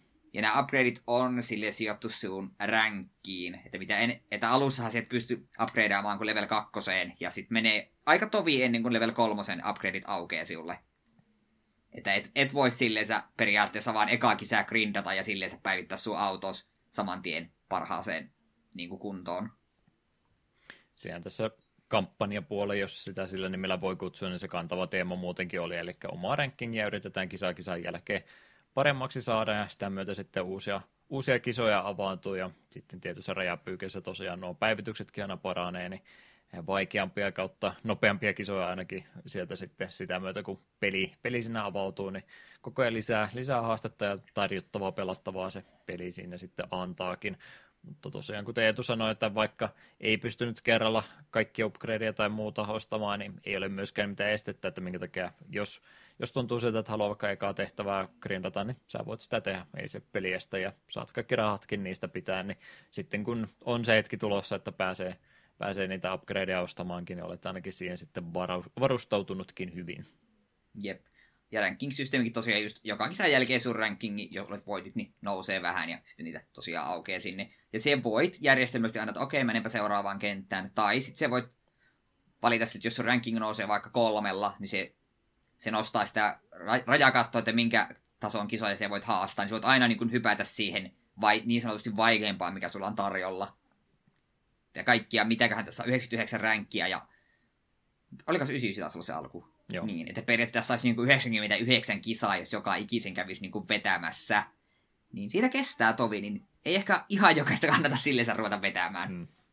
Joo, jos hyvin, hyvin menee kisat, niin ne rankingit kyllä hyppää, että tulee kahta ja kolmeenkin välillä pääsee, ettei ei se mene aina yksi kerrallaankaan välttämättä, Jep. että nopea, nopeamminkin siitä pystyy eteenpäin pääsemään. Tuosta tosiaan, kun rahan käytöstä puhuit ekana siitä, että pystyy kisoja aikana käyttämään, niin Tuohan tulee melkein niin kuin huija, huijauskoodit mieleen tuosta, no, että ajattelisi montaa muuta peliä vastaavan muista, niin ei ne nyt anna mitään tuommoista optiota, että sä voit korjata kesken kisan, tai no se oikeinpäin kääntäminen nyt on semmoinen ehto, että se nyt täytyy tapahtua. Toki, toki tuommoisessa pelissä, että muuten se olisi ikävä pelata, jos olisit vaan katolla ja sitten täytyy paussimenun kautta tai jostain muualta aloittaa kisa uudestaan. Että se nyt tietysti täytyy olla tähän, se on nyt tuommoinen rahallinen eh, nootti laitettu vielä päälle, mutta se, että voit autoa korjata kesken kisaa, niin jotenkin tuntuu, että mulla on kuin kehittäjän työkalut käytössä, niin kuin mä saan vaan tehdä näin, että jumalmoodi mulla on käytännössä koko ajan päällä, että jos se tota, tehtävä on, että tuhoa vastustajat ja selviää itse, niin itse selviämisessä ei ole mitään ongelmaa. Ja mitä tahansa ne muut tekee, niin mä vaan korjaan sen saman tien pois se ajattelisi, että se niinku rikkoisi koko peli luonteen, mutta ei mun mielestä. Mä vaan tykkään siitä, että oi oi, olipas hauskan näköinen, kun otin vähän kolhua. Ei mutta kun nappulan painannut, se taas mennään täyttä vauhtia eteenpäin, että se pitää pelin rytmin ja temmon aika nopeatempoisena koko ajan. Joo, ja Myllä kävi muutaman kerran se hauskaa tilanta vastustaja runttaakin kunnolla, meille miinaan, meille miinasta toiseen miinaan, auto pyörii kun mikäkin väkkärä, mun kaikki auto-osat vilkkuu mustana, mutta koska minä laskeudun oikein päin radalle, niin peli on sitä mieltä, että hei, hyvin tehty, melkoinen stuntti, ota pari tonnia, millä parilla tulla korjaa auton, ja sille mm. se oli kivaa. Että tietyllä tapaa jo, no koko kentät ja muutkin on aika avoimia muutenkin, niin tietynlainen sandbox-pelihän tämä siinä mielessä on, että saat, saat aika vapaasti mitä tahansa tehdä, ja peli ei juurikaan mistään sakotakaan sua sitten se enempää. Rahallinen miinus saattaa tulla joo, mutta se nyt on pieni, pieni hinta siitä, mitä kaikkea saat peliaikana ja pelaatessa ansainnutkin. Joo, sepä just, että ei tässä joudu säännöstelemään rahaa. Sitä kertyy niin nopeasti, kun se heti alkuun runnot vähän vastusta ja ajat vähän ihmisten yli, niin sulla on jo periaatteessa pohjakassa pahan päivän varalle.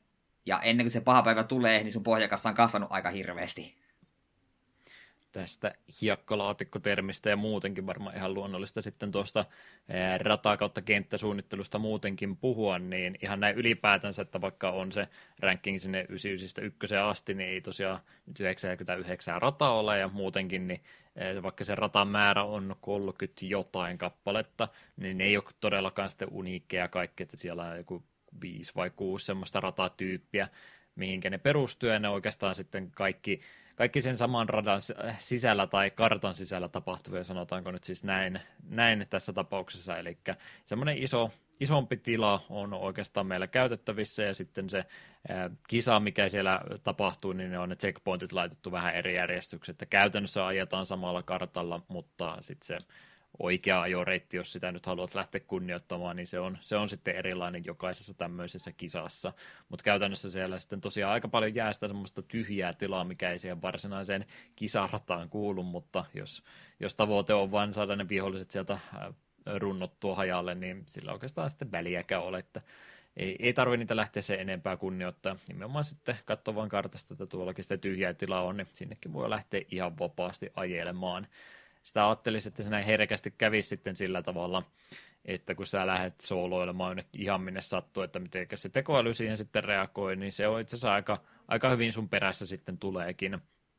Että et itse ainakin huomasin tosi monesti semmoista efektiä, että katoin kartan kautta, että missä sinne muut menee, ja totesin, että ne on aika kaukana, mutta sitten pari sekuntia sen jälkeen joku oli yhtäkkiä mun vieressä jo, että se e, peli kyllä selve, selvästikin teleporttailee niitä sun kilpailijoita lähemmäksi sua sitten, jos sä itsekin harhaudut sieltä polulta turhan kauaksi, niin ei ole mitään semmoista riskiä siinä, että sä lähtisit niille omille teille. Ne tulee ne tekoälyt sitten kyllä, kyllä ne sinut löytää sieltä, ei tarvi huolehtia.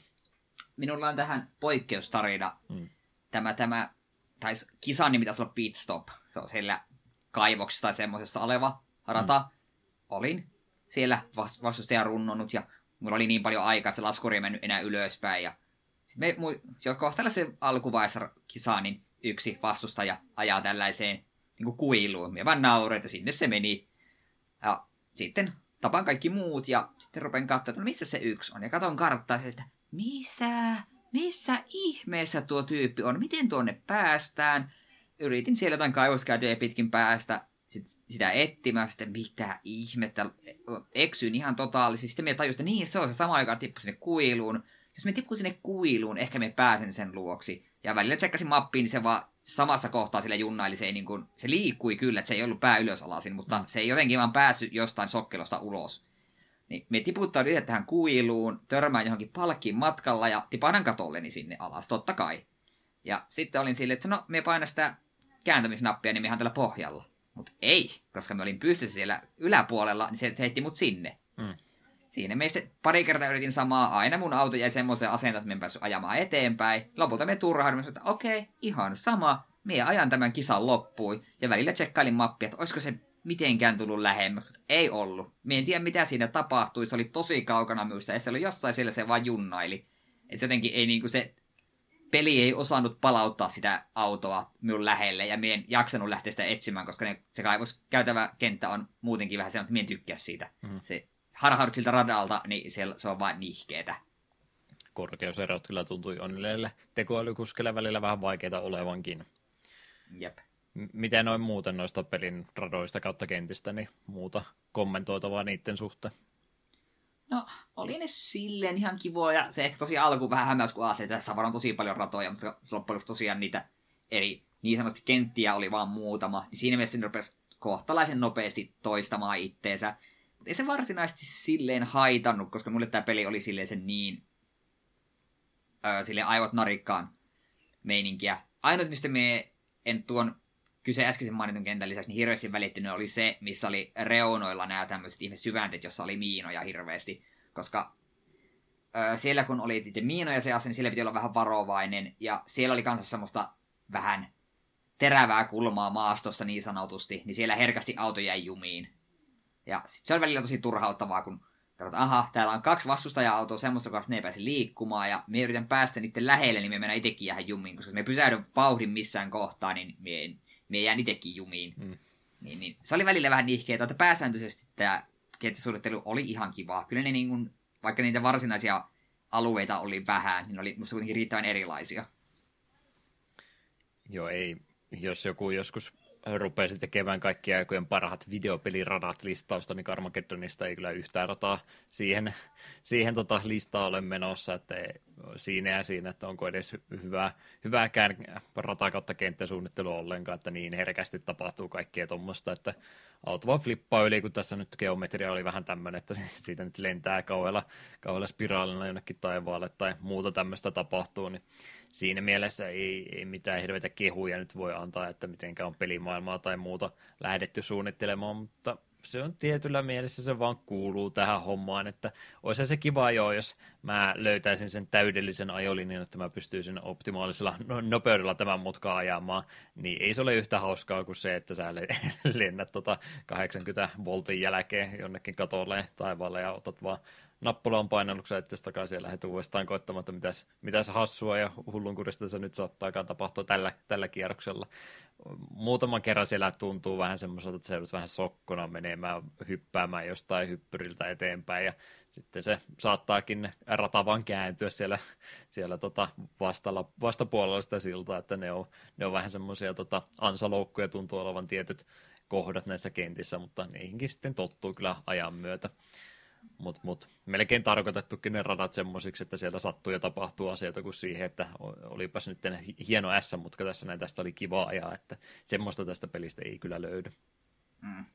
Se on vähän siitä just riippuvainenkin, kun se peli on tällä tavalla toteutettu. Ää, ei nyt sano, että ei ole avoimen maailman peli, mutta että radan ympärillä on niin paljon sitä ylimääräistä tilaakin, että se varmaan siitäkin sitten johtaa se, että minkä takia minkä takia se pelimaailma tai ratasuunnittelu tämmöistä onkin.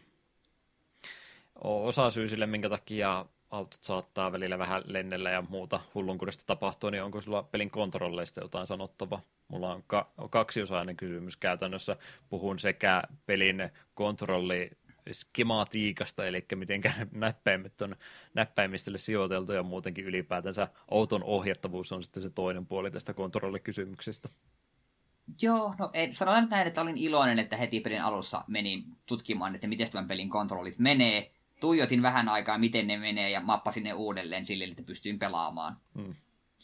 Mä Siellä pelin oli... itselläni autenttisen elämyksen. Mä pelin A, A tota, ykkös, ykkösehdotuksen päällä. Minä ajoin numpadin kanssa, kun näin se oli suunniteltukin, niin minä haluan tämän kokemuksen myös. Min, minä ajoin Wastilla, koska ku, miksi kukaan pelaisi, käyttäisi PC tai niin näppistä eikä pelaisi Wastilla. Hmm. Mutta joo, ja no, kyllähän ne autot jollain tavalla liikkui. Siinä välillä pieniä, pieniä vaikeuksia aina oli, että jos tätä peliä olisi pitänyt joutua ajamaan ihan kisakisana, niin mä olisin heittänyt kyllä läppäri varmaan seinään. Että ei tämä ajotuntuma ei ehkä ollut paras mahdollinen. Hmm. Siellä on autoja kyllä, mitkä ohjautuu paremminkin kuin Max Damaken oma kärry, mutta ihan näin ylipäätänsä niin hirveän kevyiltä tuntuu kaikki, no valtaosa ainakin pelin autoista, että se pienikin yritys muuttaa suuntaa johtaa lähinnä siihen, että sä rupeat spinnailemaan ihan holtittomasti joka suunta on kyllä pelottavan suuri tämän pelin kanssa, että semmoista hienosäätöä ja tarkkaa ajamista, niin joo, se on ihan mahdotonta tämän pelin kanssa. Se vaan, se vaan pitää hyväksyä, että tämä peli vaan toimii näin ja sitten siitä toivottavasti ylitsekin pääsee, että se vaan täytyy täytyy tämän kanssa olla, olla sillä linjalla, että sä et mitenkään hyvinkään tarkasti pysty tätä peliä kontrolloimaan. Menet, menet sen pelin mukana mieluumminkin. Mm. Mutta joo, tosiaan pelin tuo vakio näppissysteemi, mikä on, niin numpadi 8, 4, 4, 6 ja 2 on, on tota noin painekit, millä, millä ajetaan spacebar, on jarru, korjauspainike taisi olla backspace, eli tuo joo, ota taaksepäin, insert-nappula sen oikealla puolella oli käännä oikeinpäin, ja sitten monin pelitilassa oli jotain painikkeita ostaa aseita tai jotain muuta tämmöistä, niin oli myöskin noita kotinappulaa ja endiä ja deleteä siinä samassa sektorissa, niin no, se on helppo huudella nyt jäl- jälkeenpäin, kun joku yhteisymmärrys löydettiin, että nämä ampumisnappula on varmaan right triggerin ohjaamissa kaikissa FPSissä ja vastilla melkein kaikkia PC-pelaamista ohjataan, niin se on, se on yllättävän tärkeä keksintö videopelin kehityksessä ollut, kun joku päätti, että mitäs me tehtäisiin jatkossa vaan näin, koska näitä tämmöisiä härvellyksiä niin pelottavan paljon tuntui olevan ja täytyy vaan kysyä, että miksi joku edes ehottikaan, että te laitetaan ne näppäimet tällä tavalla, tässä ei ole mitään järkeä. Sepä. Ja mutta onneksi näppäimet voi uudelleen laitella mieleisiin paikkoihin sitten, jos näin haluaa.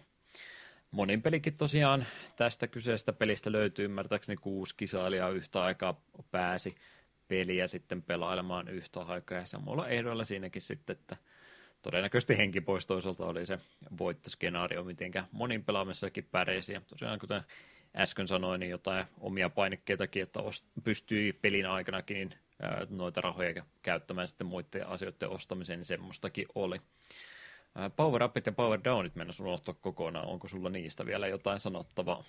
Joo, kyllä ne tynnyreitä siltä löytyy, josta saattoi saada lisää aikaa tai vähän lisää vauhtia. Ja pääsääntöisesti mie unohdin niiden olemassa, mutta en juurikaan kiinnittänyt edes huomiota.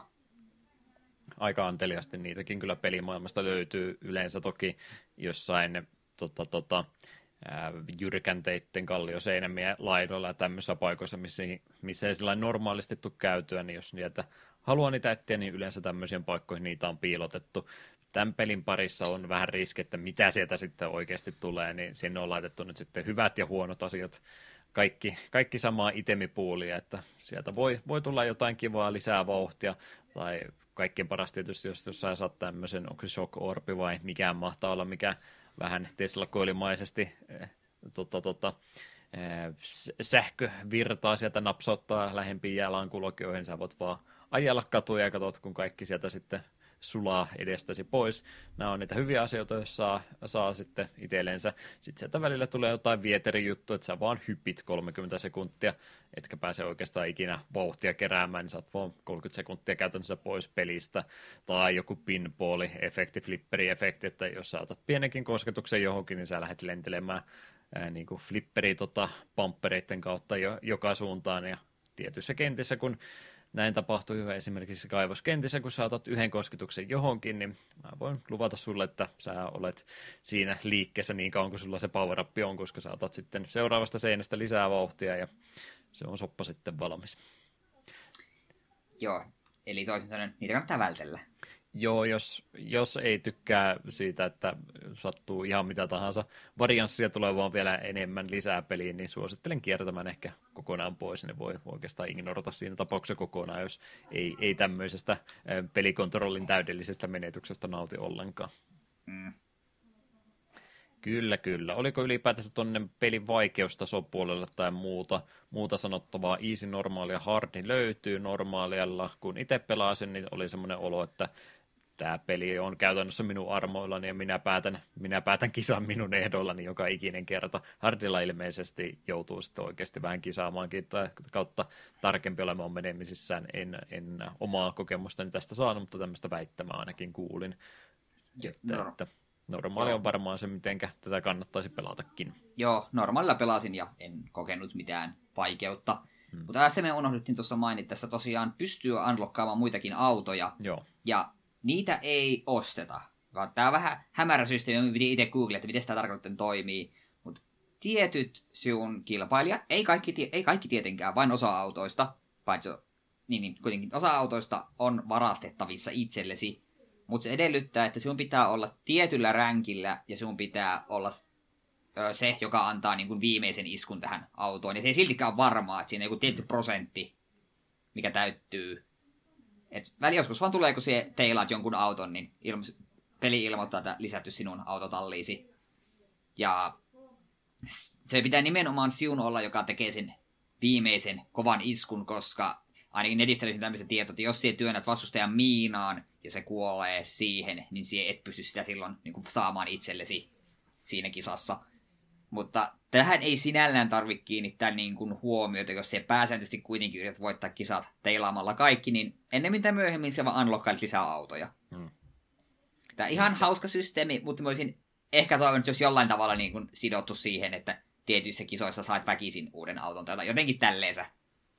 Semmoinen kiva pieni ekstra ne avattavat autot toi, että no olisikin vain aina kokeilla, että onko ruoho vihreämpää aidan toisella puolella mutta ihan tuolla aloitusautollakin, niin sillä voi ihan iloisesti vedellä peli alusta loppu, ei tarvi koskaan vaihella sen takia. Yep. Ehkä, yep. ehkä optimoinnin kannalta jo, ja varsinkin jos Harrilla sitten tulee jotain haasteita vastaan, niin jos on vaikka ajatus se, että mä teilon kaikki kumoon tai yritän kisaajaa, niin sitten voi ehkä olla, että onko siellä kannattavampaa ottaa oikea auto oikea homma, mutta ainakin normaalilla pelatessa niin en, en kokenut semmoista pakotetta, että tarvitsisi koskaan autoa vaihtaa. Mm. Niin. Ja, ja olikohan se, että ainakin koodeilla tai myöhemmin peliä modaamalla niin pystyy unlockkaamaan ihan joka ikisen pelin auton ajettavaksi, oli ne sitten normaalisti pelattavissa tai ei. Mukaan lukien vaikeustasoon liittyvä asia, nimittäin poliisi. Poliisit ei hyvällä katso, kun siellä varellestetään. En tiedä, miten nämä poliisit on selitetty sitten tuossa tässä sensuroidussa versiossa, jos kerran tarkoitus on teilata kaikki, mutta ihan miten vaan. Ja poliisit ei aja millään peruspartioautolla. Niillä on sellainen kunnon panssarimörssäri, joka pyrkii kaikki, erityisesti sinut, niin kuin pistä, pitää pistämään paskaksi. Ja ne on aika äkäisiä. Tosin välillä on myös vastustajatkin äkäisiä, mutta lähinnä se poliisi on vain yksi ylimääräinen ärsyke, koska sen voittamisesta ei ole mitään hyötyä. Et yleensä me vaan välttelin sitä, että no tulee sitten ihan sama. Ja sitten silloin tällöin, kun poliisiauto kääntyy katolleen, niin sitten se oli hauskaa ehkä ne poliisitkin oli zombeja ja sen takia ne suuttu, kun ne saivat niiden kavereiden yli. Mm. Se on mun selitys sensuroidussa niin. versiossa. Kyllä, kyllä. 97 vuoden pelistä tosiaan meillä tällä kertaa oli kyse, että hiukan ikääkin kyseisellä pelituotteella jo ehtii tulemaan, niin miltä tuo peli nyt näin melkein 25 vuotta myöhemmin omaa silmää vielä näytti. No, olihan. Kulmat oli aika teräviä ja hahmot vähän epsuttusia tälleen, mutta ei siis ihan riittävä semmoinen vanhan PC-pelin myös niin charmia tässä ehdottomasti oli. Ja sitten taas kun tämä yksi tärkeä ominaisuus tässä pelissä, sinunhan näkyy tämä sinun kuskisi, joko Mac Damage Die, Die Anna tuolla ylänurkassa, näkyy siellä kypärä päässä ja siellä se ilmeilee ja vähän ääntelehtii riippuen mitä tapahtuu, niin se toi pelille lisää charmia, kun se ajoi täysillä, niin se rupesi huutamaan ja tuijotteli kauhuissaan. Välillä se kyllä tuntui tätä huutoa tekee vähän turhankin herkästi. Että just painoin kaasua, niin miksi huudat, huudat kuin syötävä? Joo, varsinkin vauhtia rupeaa ki- kiihtyminen rupeaa olemaan nopeampaa, niin aika herkästi rupeaa sitä sitten jo tulemaankin. Mä olin ihan hämillä, niin kun mä vähän muidenkin mielipiteitä pelistä yritin, yritin vielä katsella, niin aika moni oli sitä mieltä, että se oli ärsyttävää ja kaikkea muuta, niin ihmiset ovat ihan väärässä. Ne oli aivan loistavaa, kun se oli siinä mukana vähän huutelemassa ja törkeyksiä heittelemässä välissä. Jep. Ja olihan se nyt hienoa aina, kun kisan lopuksi oli tyytyväisesti kypärän pois päästä. Ja täytyy ihailla silleen, että kypärää kuitenkin herra käytti ajaessa. Joo, turvallisuus ennen kaikkea Karmageddonissa. Kyllä, mitä siitä, että kolmen miinan kautta lennät ilmassa, mutta kypärä on päässä, niin kaikki hyvin. Jep, jep.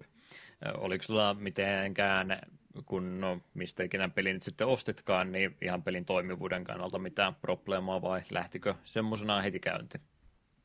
Ei ollut mitään ongelmaa. Muutaman kerran, kun pelin sammutin, niin tämä DOSBox-kuva ikkuna ei itsekseen sammunut, mun piti se niin kuin, pakottaa alas, mutta itse peli kyllä käynnistyi joka kerta hyvin. Joskin yhden kisan jälkeen kesti tosi pitkä, että tuli tämä niin tämä voittoruutu. Että ruutu oli mustana tosi pitkä, mä olin ihan varma, että peli kaatuu. Lopulta se sitten päätti siitä jatkaa. Joo, jos alkuperäistä CD-romppua yrittää laittaa koneeseen ja laittaa pyörimään, niin on ilmeisesti aika työjutuskan takana saada alkuperäisestä lähdemediasta peliä enää, enää nykyisellä alustalla pelittää, että kyllä se aina, aina tämmöisessä tapauksessa mielellään tuommoista kokin kautta tai muualta tämmöisen peli ostaa, niin yleensä ne on laitettu semmoiseen muottiin, että ne lähteekin sitten heti DOSBoxin kautta pyörimään. Nyt ainakin itsellä oli tämmöinen tämmöinen juu, että se lähti siitä kyllä iloisesti sitten pyörimäänkin. Tosta, jos fullscreeninä peliä pelaa ja yrittää sitten vaihtaa siitä pois ja takaisin, niin se ainakin aiheutti itsellä vähän ongelmia, että meni valikot ja kaikki muut ihan mustaksi ja Aa. käyttöliittymäelementit meni ihan kokonaan, kokonaan laidolta, profitit ja muut merkinnät pois, että sen mä huomasin, että mieluummin sitten kun pelaa Karmakettonia, niin katsoo sitä yhtä ruutua vaan, että ei rupea vaihtelemaan siinä useamman ruudun välillä, niin semmoista ainakin huomasin, mutta se voi olla DOSBoxin vika enemmänkin kuin pelin vika. Hmm. Yksi tärkeä elementti, mistä peli myöskin muistetaan, on pelin soundipuolelta, eli äänestä ja sen musiikestansa.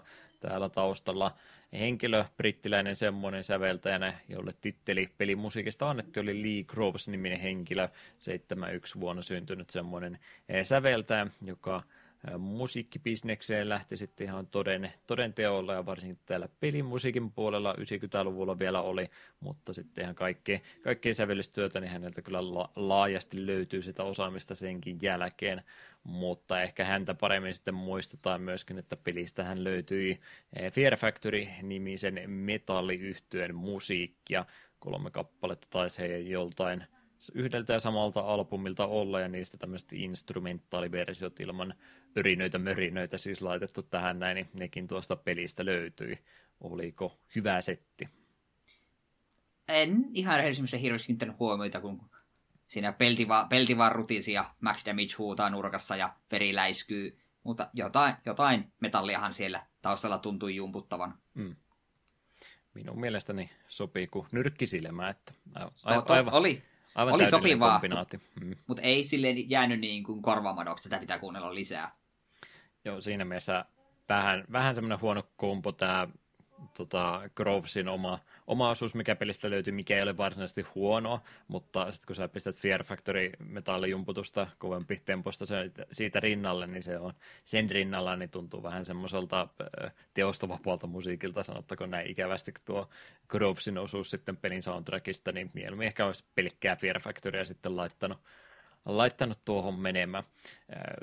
Kiitokset yhdelle YouTubettajalle, joka oli aikanaan jo kauan kauan sitten videosarjan ikää oli jo yli 12 vuotta, kun mitä mä tässä kattelin samalla sitten, kun vähän välillä halusin muidenkin pelaamista pelin kanssa katsoa, niin hän oli sitten eh, syystä tai toisesta laittanut omiakin musiikkiensa ja kaikkea muuta, niin en olisi kyllä uskonut, mutta kiitokset hänelle eh, tota, tästä, tästä näin, niin Katamari Damasin musiikit tämän pelin kanssa sopii äärimmäisen hyvin yhteen. Aivan, aivan loistava kombinaatio melkein sama peli-idea muutenkin tuntuu molemmissa olemaan. Damasissa mennään vähän, tai Katamarissa mennään vähän tota, tota, kaikkien muiden yli ja Karmakettonissa mennään ihmisten yli, että melkein sama peli käytännössä.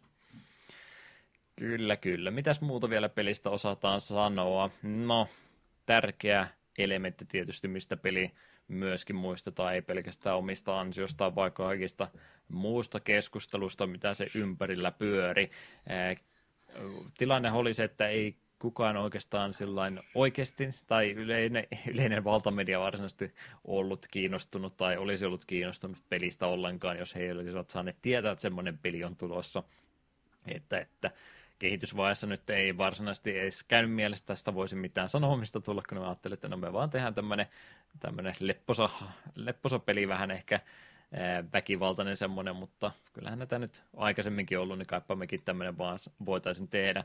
Mutta sitten kun ne lähti sertifikaattia tuota piliä varten hommaamaan, mikä ei ollut edes välttämättömyys heille, mutta mä en tiedä vaikuttaako se markkinointiin vai muuhun jotenkin, niin, niin siinä kohtaa sitten rupesi ihmiset pongaamaan, että mikäs, mikäs peli teillä oikein täällä on tulossa, että ei, ei tämmöistä, tämmöistä meidän kiristillisessä yhteiskunnassa voi julkaista, että tämä on aivan saatanasta tämä peli, kun te näytät tämmöistä ihmisten sisälmyksiä ja muuta yliajeluiden ja muiden jäljiltä, niin eihän tämä tule ollenkaan, ollenkaan vetelemään, niin kyllä tämä aikamoisen maineen sieltä sitten sai, ja kyllä mä muistan, että siitä oli siihen aikaan puhetta, mutta sitten tuli GTA ja kaikki muut jälkeenpäin, niin ehkä sitä ei sitten enää muistakaan välttämättä. Ei, ei zoomerit tänä päivänä muistakaan, kuinka paljon Karmageddonista silloin puhuttiin ja paheksuttiin, että kuinka, kuinka tämä turmelee meidän yhteiskunnan, kun sieltä tuli sitten muut perit tämän jälkeen. Niin, se voi olla, että sitten kun myöhem, myöhemmät on sen vähän pistänyt tänne sitten varjoon. Tosin rupesin just pohtimaan, että onkohan tämä robottiversio vieläkin ainoa, mitä Saksassa on. Aa, ja olihan tässä Sensors-versio myös, kun valikossa, jos käytti hiirtä, niin siellä oli tämä hieno vertavuotava käsi, niin vertahan ei vuotanut sensuroidussa versiossa. No, se oli jo vuotanut sensuroidussa versiossa kaikki pois, niin oli vaan pelkkä käsi enää jäljellä. Sepä. Joo, tota, siihen nyt ylipäätänsä liittyen, niin mitäs mieltä nyt koko, no tietysti me nyt emme, emme ole enää siinä yhteiskunnassa kuin mitä se siihen aikaan oli, mutta kumminkin, niin kyllähän sitä nyt pelien väkivaltaisuudesta ja tämmöistä edelleenkin puhutaan, niin siihen, siihen nyt mitään kantaa aiotko tässä kohtaa ottaa, kun sinulla ei Estradin siihen tarjoon? No, enpä nyt onko mulla mitään sellaista sanottua, mitä ei, ei olisi jo sanottu tuhansia kertoja. Ei, ei väkivaltaista pelitte ihmistä väkivaltaista ja kaikkea muuta. Mä näitä vaan pitää paheksua. Aina pitää olla joku syy, minkä takia lapset ja nuoriso on pilalla. Ja väkivaltaiset pelit on alkanut ehkä vähän tippua siitä, nykyään ei niihin jaksa enää ehkä niin paljon kiinnittää huomiota. Paitsi aina kun tapahtuu uusi kouluammuskelu, niin sitten selviää, että hmm. hän, pera, hän pelasi yhden kerran GTAta, niin siitä se johtui. Hyvä, että syypääkin löytyy. Hmm. Joo, onhan tämä siis varmasti jo turruttaa jossain mielessä, kun ajattelee, että hmm, ajetaan ihmisten päältä, että voihan tästä nyt jotain psyykkeisen seurauksia olla. Tässä sitä tapahtuu about yksi per sekunti tahdilla jo, että siinä mielessä saattaa, saattaa turtua koko aseelle pois, niin tässä nyt tietysti kun ruvetaan noinkin vanhaa peliä katsomaan ja itse jalankulkijathan on tässä 2D-spriteja käytännössä, mitä siellä ruudulla heiluu, niin ei niitä nyt sillä ei tämä realistiselta peliltä sanottakoon näin, niin ei enää, enää tässä vaiheessa tunnu, ei varmaan tuntunut silloinkaan, mutta tänä päivänä nyt sitten varsinkaan. Ymmärrän kyllä, jos joku Nintendo, hetkinen, Karmageddon löi muuten 64 Hmm. Mä olin just miettimässä, että ymmärrän, jos Nintendo ei tätä omalle alustallensa haluaisi, mutta on se 64 ollut Carmageddonia, niin onko tämäkään argumentti sitten hyvä. Mutta joo, ymmärrän kyllä, että tietysti ikärajoitukset ja tämmöistä tähän täytyy laittaa, mutta se kaikki, kaikki tota kauhu, mitä tämän pelin ympärillä oli, niin kyllä se nyt taas, taas näin itse pelin koettua, niin vähän liioiteltulta tuntuu jälleen kerran. Mm. En välttämättä heti sille seitsemänvuotiaille tätä lähtisi tarjoon. Tiedän, että monet se ikäisenä peliä jo pelaisi, mutta kumminkin niin vähän oli tätäkin elementtiä sitten liioiteltu. Yksi liioitteleva tekijä oli muun muassa brittimedia itsessään. Tiedät, kuinka niiden iltapäivälehdet tykkää aiheellista, aiheellista tota uutisointia ja hyvänmakuista semmoista tekemäänkin. Siellä vaan oli, tota, kattelin vanhoja lehtileikkeleitä tai mitä niistä oli kirjoitettu juttua, niin oli tota, siinä, kun se kun tota, tota keskustelu tämän pelin ympärillä oli kaikkein kuumimmillaan, niin joku brittilehti oli isoilla kirjoimilla laittanut otsikon, toki nyt englanniksi joudun sen suomentamaan, ja se pilaa vähän koko juttua kumminkin, niin siinä oli tota, että Paavi haluaa tämän pelin kiellettäväksi, eli Pope wants this game to be banned. Ja sitten kun sen luki sen koko otsikon, niin se oli, tota, oliko se Erik Pope vai mikään, se oli Greg Pope, se oli tota parlamentin jäsen. Se oli se Greg-nimi siellä vähän pienemmällä sitten, että sitä ei huomannut. Että ei, se, se, ei ollut, se ei ollut Paavi itse, vaan se oli Greg Pope hallituksesta, joka se halusi kielletyksi. Haluan Mutta... kuvitella, että Paavi on itse pelannut Karmageddon, niin että en, en minä tätä mieltä ole. Paavi siellä kysynyt neuvontalta, että olenko minä noin joskus sanonut, että tämä on aivan valheellista panettelua suorasta. Jeps, muuta mitä vielä piti sanoa, Splatback-niminen lainus tätä peliä varten myöskin julkaistiin, kun tämän digitaalisena todennäköisesti tänä päivänä ostot, niin se on oletettavasti siihen jo bundlattu mukaan. Lähinnä lisää, lisää autoja ja ratoja lisäsi tuo tuo Splatback siihen ja muita tämmöisiä tota, pieniä päivityksiä myöskin mukana. Ymmärtääkseni julkaistiin ihan fyysisenäkin tuo Splatback omana e, tota, levynänsä, mutta vaatii silti sen alkuperäisen pelin toimijakseen. Ja, ja, ja tota, tota, jotain tuosta niin joo, tuosta itse ikärajoituksista ja muista, niin tuli mieleen, että jos, jos asui semmoisilla paik- ää, tota, maissa, missä oli sitten tämä sensuroitu versio, joko ainut vaihtoehto tai se niiden tarjottu vaihtoehto, niin niiden kautta pystyi sitten kumminkin kaikki eh, veriroisket ja muut lataamaan sitten DLCnä erikseen, että tällainkin tätä sitten kieltoa vähän kierrettiin. Ja muutenkin ylipäätänsä tuommoista ladattavaa lisää sisältöä, niin modaajathan tästä pelistä myös kovasti tykkäsi, että paljon, paljon fanien tekemää sisältöä pelejä, tai koko pelisarjaa varten kyllä kovastikin netistä jo siihen aikaankin löytyi, että ihmiset tykkäsi pelistä. Hyvin myy mm. ykkönenkin. Mutta jos ykkönen ei pelkästään se riitä tai sitä haluaisi jollain muulla alustalla pelata, niin mitäs vaihtoehtoja meillä olisi Karmakettonita lähteä lisää vielä pelailemaan? Joo, vuonna 1998 tuli PClle ja Mäkille Carmageddon 2, Carpocalypse Now, hehe, hieno sana oli kielelleen. Sitten 2000 PClle Carmageddon Total Destruction Racing 2000, sitten 2014 PC Mac ja Linux, Carmageddon Reincarnation. Ja sitten viimeisin pääsarjassa 2016 Carmageddon Max Damage, joka tuli myös PCn lisäksi Pleikka 4 ja Xbox One, Xboxille. Hmm. Kakkonen oli tosiaan, se ehkä sanaleikittelystä voi jo päätellä, niin se oli sitä alkuperäisen tekijäpoppoon kehittämään peliä vielä, ja sitten TDR2 tonninen oli tosiaan se, missä julkaisija sanoi, että me halutaan joku muu tätä jatkossa kehittämään, että tehkää jotain muuta, niin alkuperäinen Poppo nyt ei hirveästi tätä edes pidä pääsarjan pelinä, kun se oli heidän tekemänsä, mutta kumminkin ihan täysverisena Karmageddonina sitä kumminkin yleisölle myyntiin. Reincarnation oli tämä Kickstarter-projekti, mikä oli sen kautta rahoitettu, ja sitten Max Damage oli siitä päivitetty versio. Sitten olisi vielä ihan muita konsolia, käsikonsolipelejä. Carmageddon Pleikkari 1, 99, Carmageddon 64, 64 2000, Game Boy Colorille 2001 Carmageddon, sitten, siis nämä kaikki pelkästään vaan Carmageddon, mm-hmm. miksi niitä toistelen. 2005 javautukeville puhelimille, 2012 iOSille ja 2013 Androidille, ja sitten Carmageddon Crashers iOSille ja Androidille 2017. Vaihtoehtoja siis kyllä löytyy, mutta helppo tätä PC-versiota toki on suositella, koska se helpoiten ostettavissa oleva versio tästä alkuperäisestä ainakin on. Jep. Kyllä, kyllä. No niin, nyt on kaahailut kaahailtu ja vihollisemme tuhottu, niin oli se aika kisan jälkeen haastatteluun Eetukin ottaa ja kysyä, että mitäs pelistä tykkäsit? Kyllä me ihan tykkäsin, että tämä olisi mukavaa aivot narikkaan pari kisaa putkeen meininkiä on tässä vähän tietysti se, että kun tämä ei ihan hirveästi muutu sillä, että se pelaa tätä, että se, se on sitä samaa, se ajat kisoja, siellä runnot vastusta ja sitten se jossain kohtaa vähän, vähän parannat sun autoa, mutta koska vastustajatkin oi, vahvistuu käytännössä samaa tahtia, niin se on vähän sille, että se pelikokemus pysyy hyvin samanlaisena, niin pitkihinä sessioina tämä peli käy tyyliseksi, mutta semmoisissa puolen tunnin pyrähyksessä ajat se kaksi-kolme kisaa, niin oikein passeli ja ja ei tämä mielestä tarvikaan olla mitään sen monimutkaisempaa, koska kaikkien pelin ei tarvitse olla sellaisia, että se pelaa niitä kahdeksan tuntia putkeen ja on tajunnan kokemus. Tämä on kasuaalia, kivaa kaahailua, jossa on vielä väkivaltaa joukossa, niin minulle se toimii ja en pistäisi pahaksi, jos joskus tulisi niin kuin ihan kokonaan uusi Carmageddon.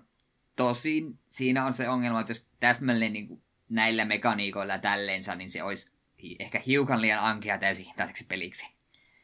Et sitten siinä on vähän se ongelma, että kun sitä pitäisi ruveta kehittämään niin kuin mekaanisesti, niin kärsisikö siinä sitten se puhas arcade, että menisikö se sitten liian sellaiseksi ehkä vakavaksi, joka sitten taas vähän yrikkoi sitä alkuperäisen pelin ideaa.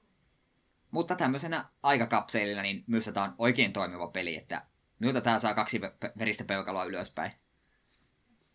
Täällä taas itselleen tämä harvoja skenaarioita, kun minun alkumielipidettä tämä on ihan ikävä peli muuttui myöskin sinne melkein ainakin kahteen peukkuun ylöspäin, että alkukokemus, kun yritin ajaa tätä kilvaa jo pelinä, oli, että tämä on ihan, ihan vanhentunut ja tönkkyä kamala peli, tässä on mitään hauskaa, ja vasta seuraavana päivänä, kun on uuden, uuden mahdollisuuden ja rupeaa miettiä, että miten tätä voisi muuten pelata, niin koko ajan vaan hauskempaa ja hauskempaa pelin parissa. Eli siinä on varmaan ne kaksi syytä, mitä, mistä nyt tuossa jo puhuttiinkin, mutta ne, että minkä takia sitä on hauska pelata, niin nimenomaan se semmoinen tiettymäinen eh, hiekkalaatikkomaisuus, mitä sitten vasta ehkä GTA 3 oli se, joka se pankin räjäytti siinä suhteessa, mutta pienemmässä mittakaavassa niin semmoista jo Karmageddonistakin löytyy, että on, on vaan luotu semmoinen tila, missä on hauska, hauska mennä paikasta toiseen autolla nyt tässä tapauksessa, mutta on semmoinen tietynlainen vapauden tunne tässä pelissä, mitä ei oikeastaan mistään muusta kilva-ajopelistä ennen sitä ja varmaan aika harvasta sen jälkeenkään on löytynyt. Ehkä niissä jossain uusissa Fortsissa ja tämmöisissä saa ajalla vähän vapaammin ja tällainen, mutta pointti kumminkin, että tuohon aikaan niin ei vastaavanmoista peliä löytynyt, löytynyt sillä niin oli siinä tapauksessa ihan uniikkikin tapaus ja tuolla tavalla aikansa edellä ja vähän inspiraatiota sitten muillekin pelin kehittäjille antoi, että mitenkä, mitenkä tämmöisen pelin voisi tai mitä tästä pelistä voisikaan oppia. Ja toinen ihan niin yksinkertaista kuin se onkin, niin sitä on vaan hauska pelata. Gameplay loopi on hauska. Ihmisten yli on hauskaa ja sen, Kyllä. sen olen nyt sanonut ääneen nauhalle ja sitä en koskaan sanomattomaksi saa, mutta ihan vaan siis koko pelin perusidea niin on, on nopea, yksinkertainen, helposti selitettävissä ja helposti opittavissa. Jos jos ei olisi se gameplay-luppi se, että ajaa ihmisten päältä, niin se olisi tiety, tietynmäinen Nintendo-maisuus tässä tulisi läpi. Se, että Nintendo, Miyamoto ei varmaan tämmöistä peliä hyväksyisi, mutta jossain muussa tota, kontekstissa niin tuo perusidea, että on, on vain joku, että kerät ja tuolla tavalla tee asioita, niin siitä vaan tulee hauska peli, niin sen takia kaikessa yksinkertaisuudessaan niin oli yllättävän viihdyttävä peli, niin kyllä se minultakin suositteluun nyt lähtee.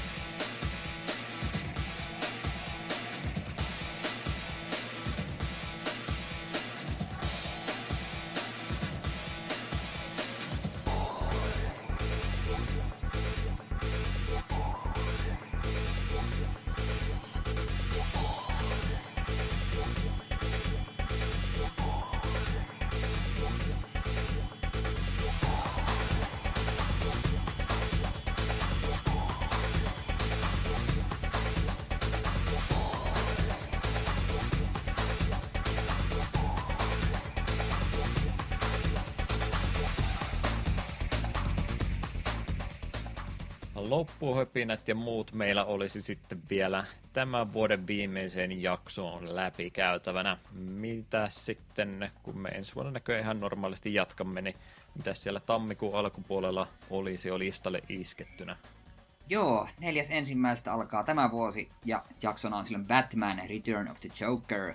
Ja 18 ensimmäistä meillä olisi peli, jota minä olen aiemmin pelannut ja kovasti pitänyt ja olen sen joskus maininnutkin näissä jaksoissa jotain mut, jonkun mutkan kautta. 18 ensimmäistä DSn Inazuma Eleven. Se mitä mitä, urheilupeli. Ehkä vähän pienellä twistillä.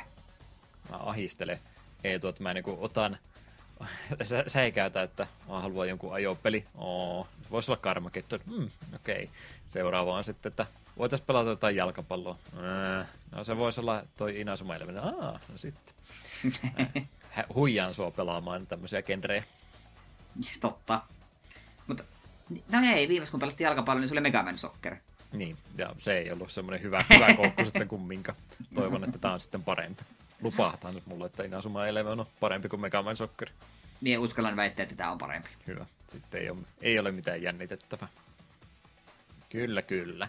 Tota noin, aina kun on, on vuoden viimeinen jakso ollut, niin mä oon heittänyt että miten kun tuo vuosikin siinä vaihtuu, niin mitäs, mitäs uuden vuoden lupauksia se ei tule enää ensi vuodelle tehdä. Tosin mä aina sanon, että uudelleen vuoden lupauksia, ja sitten mä oon korjannut itteni, niin täytyy tämä virhe tehdä tässäkin kohtaa, jotta perinteet säilyisivät. Niin mitä uudelleen vuoden lupauksia aiot tehdä ensi vuodelle?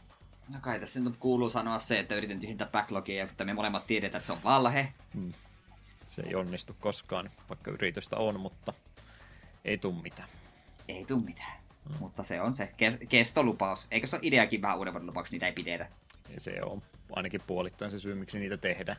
Semmoisen voisi kumminkin puolivakavissaan tehdä, niin backlogin sisällä oleva backlogi, niin meillä olisi varmaan ensi vuonna korkea aika meidän noita peliehdotuksia ja muita vähän vakavammin ottaa, ottaa käsittelyyn, kun me niitä pyydetäänkin kovasti. Ja sitten meillä on aika, aika montakin peliehdotusta, mitkä olemme ottaneet vastaan ja laittaneet johonkin mappiin. Ja sitten ne on siellä mapissa vieläkin, että tiedät, että siellä nyt on, on useampikin ollut vielä pisemmän aikaa, mitä on jos ei nyt varsinaisesti ole pyydetty, niin on ainakin ehdotettu, että tämmöistä peliä voisi kokeilla, niin voisi ehkä ensi vuonna vähän vakavemmin ottaa niitäkin sitten, niin voin ainakin itse omia, omia tota, peliehdotusvuoroja, niin ensi vuonna pikkasen paremmin niihin sitten käyttää.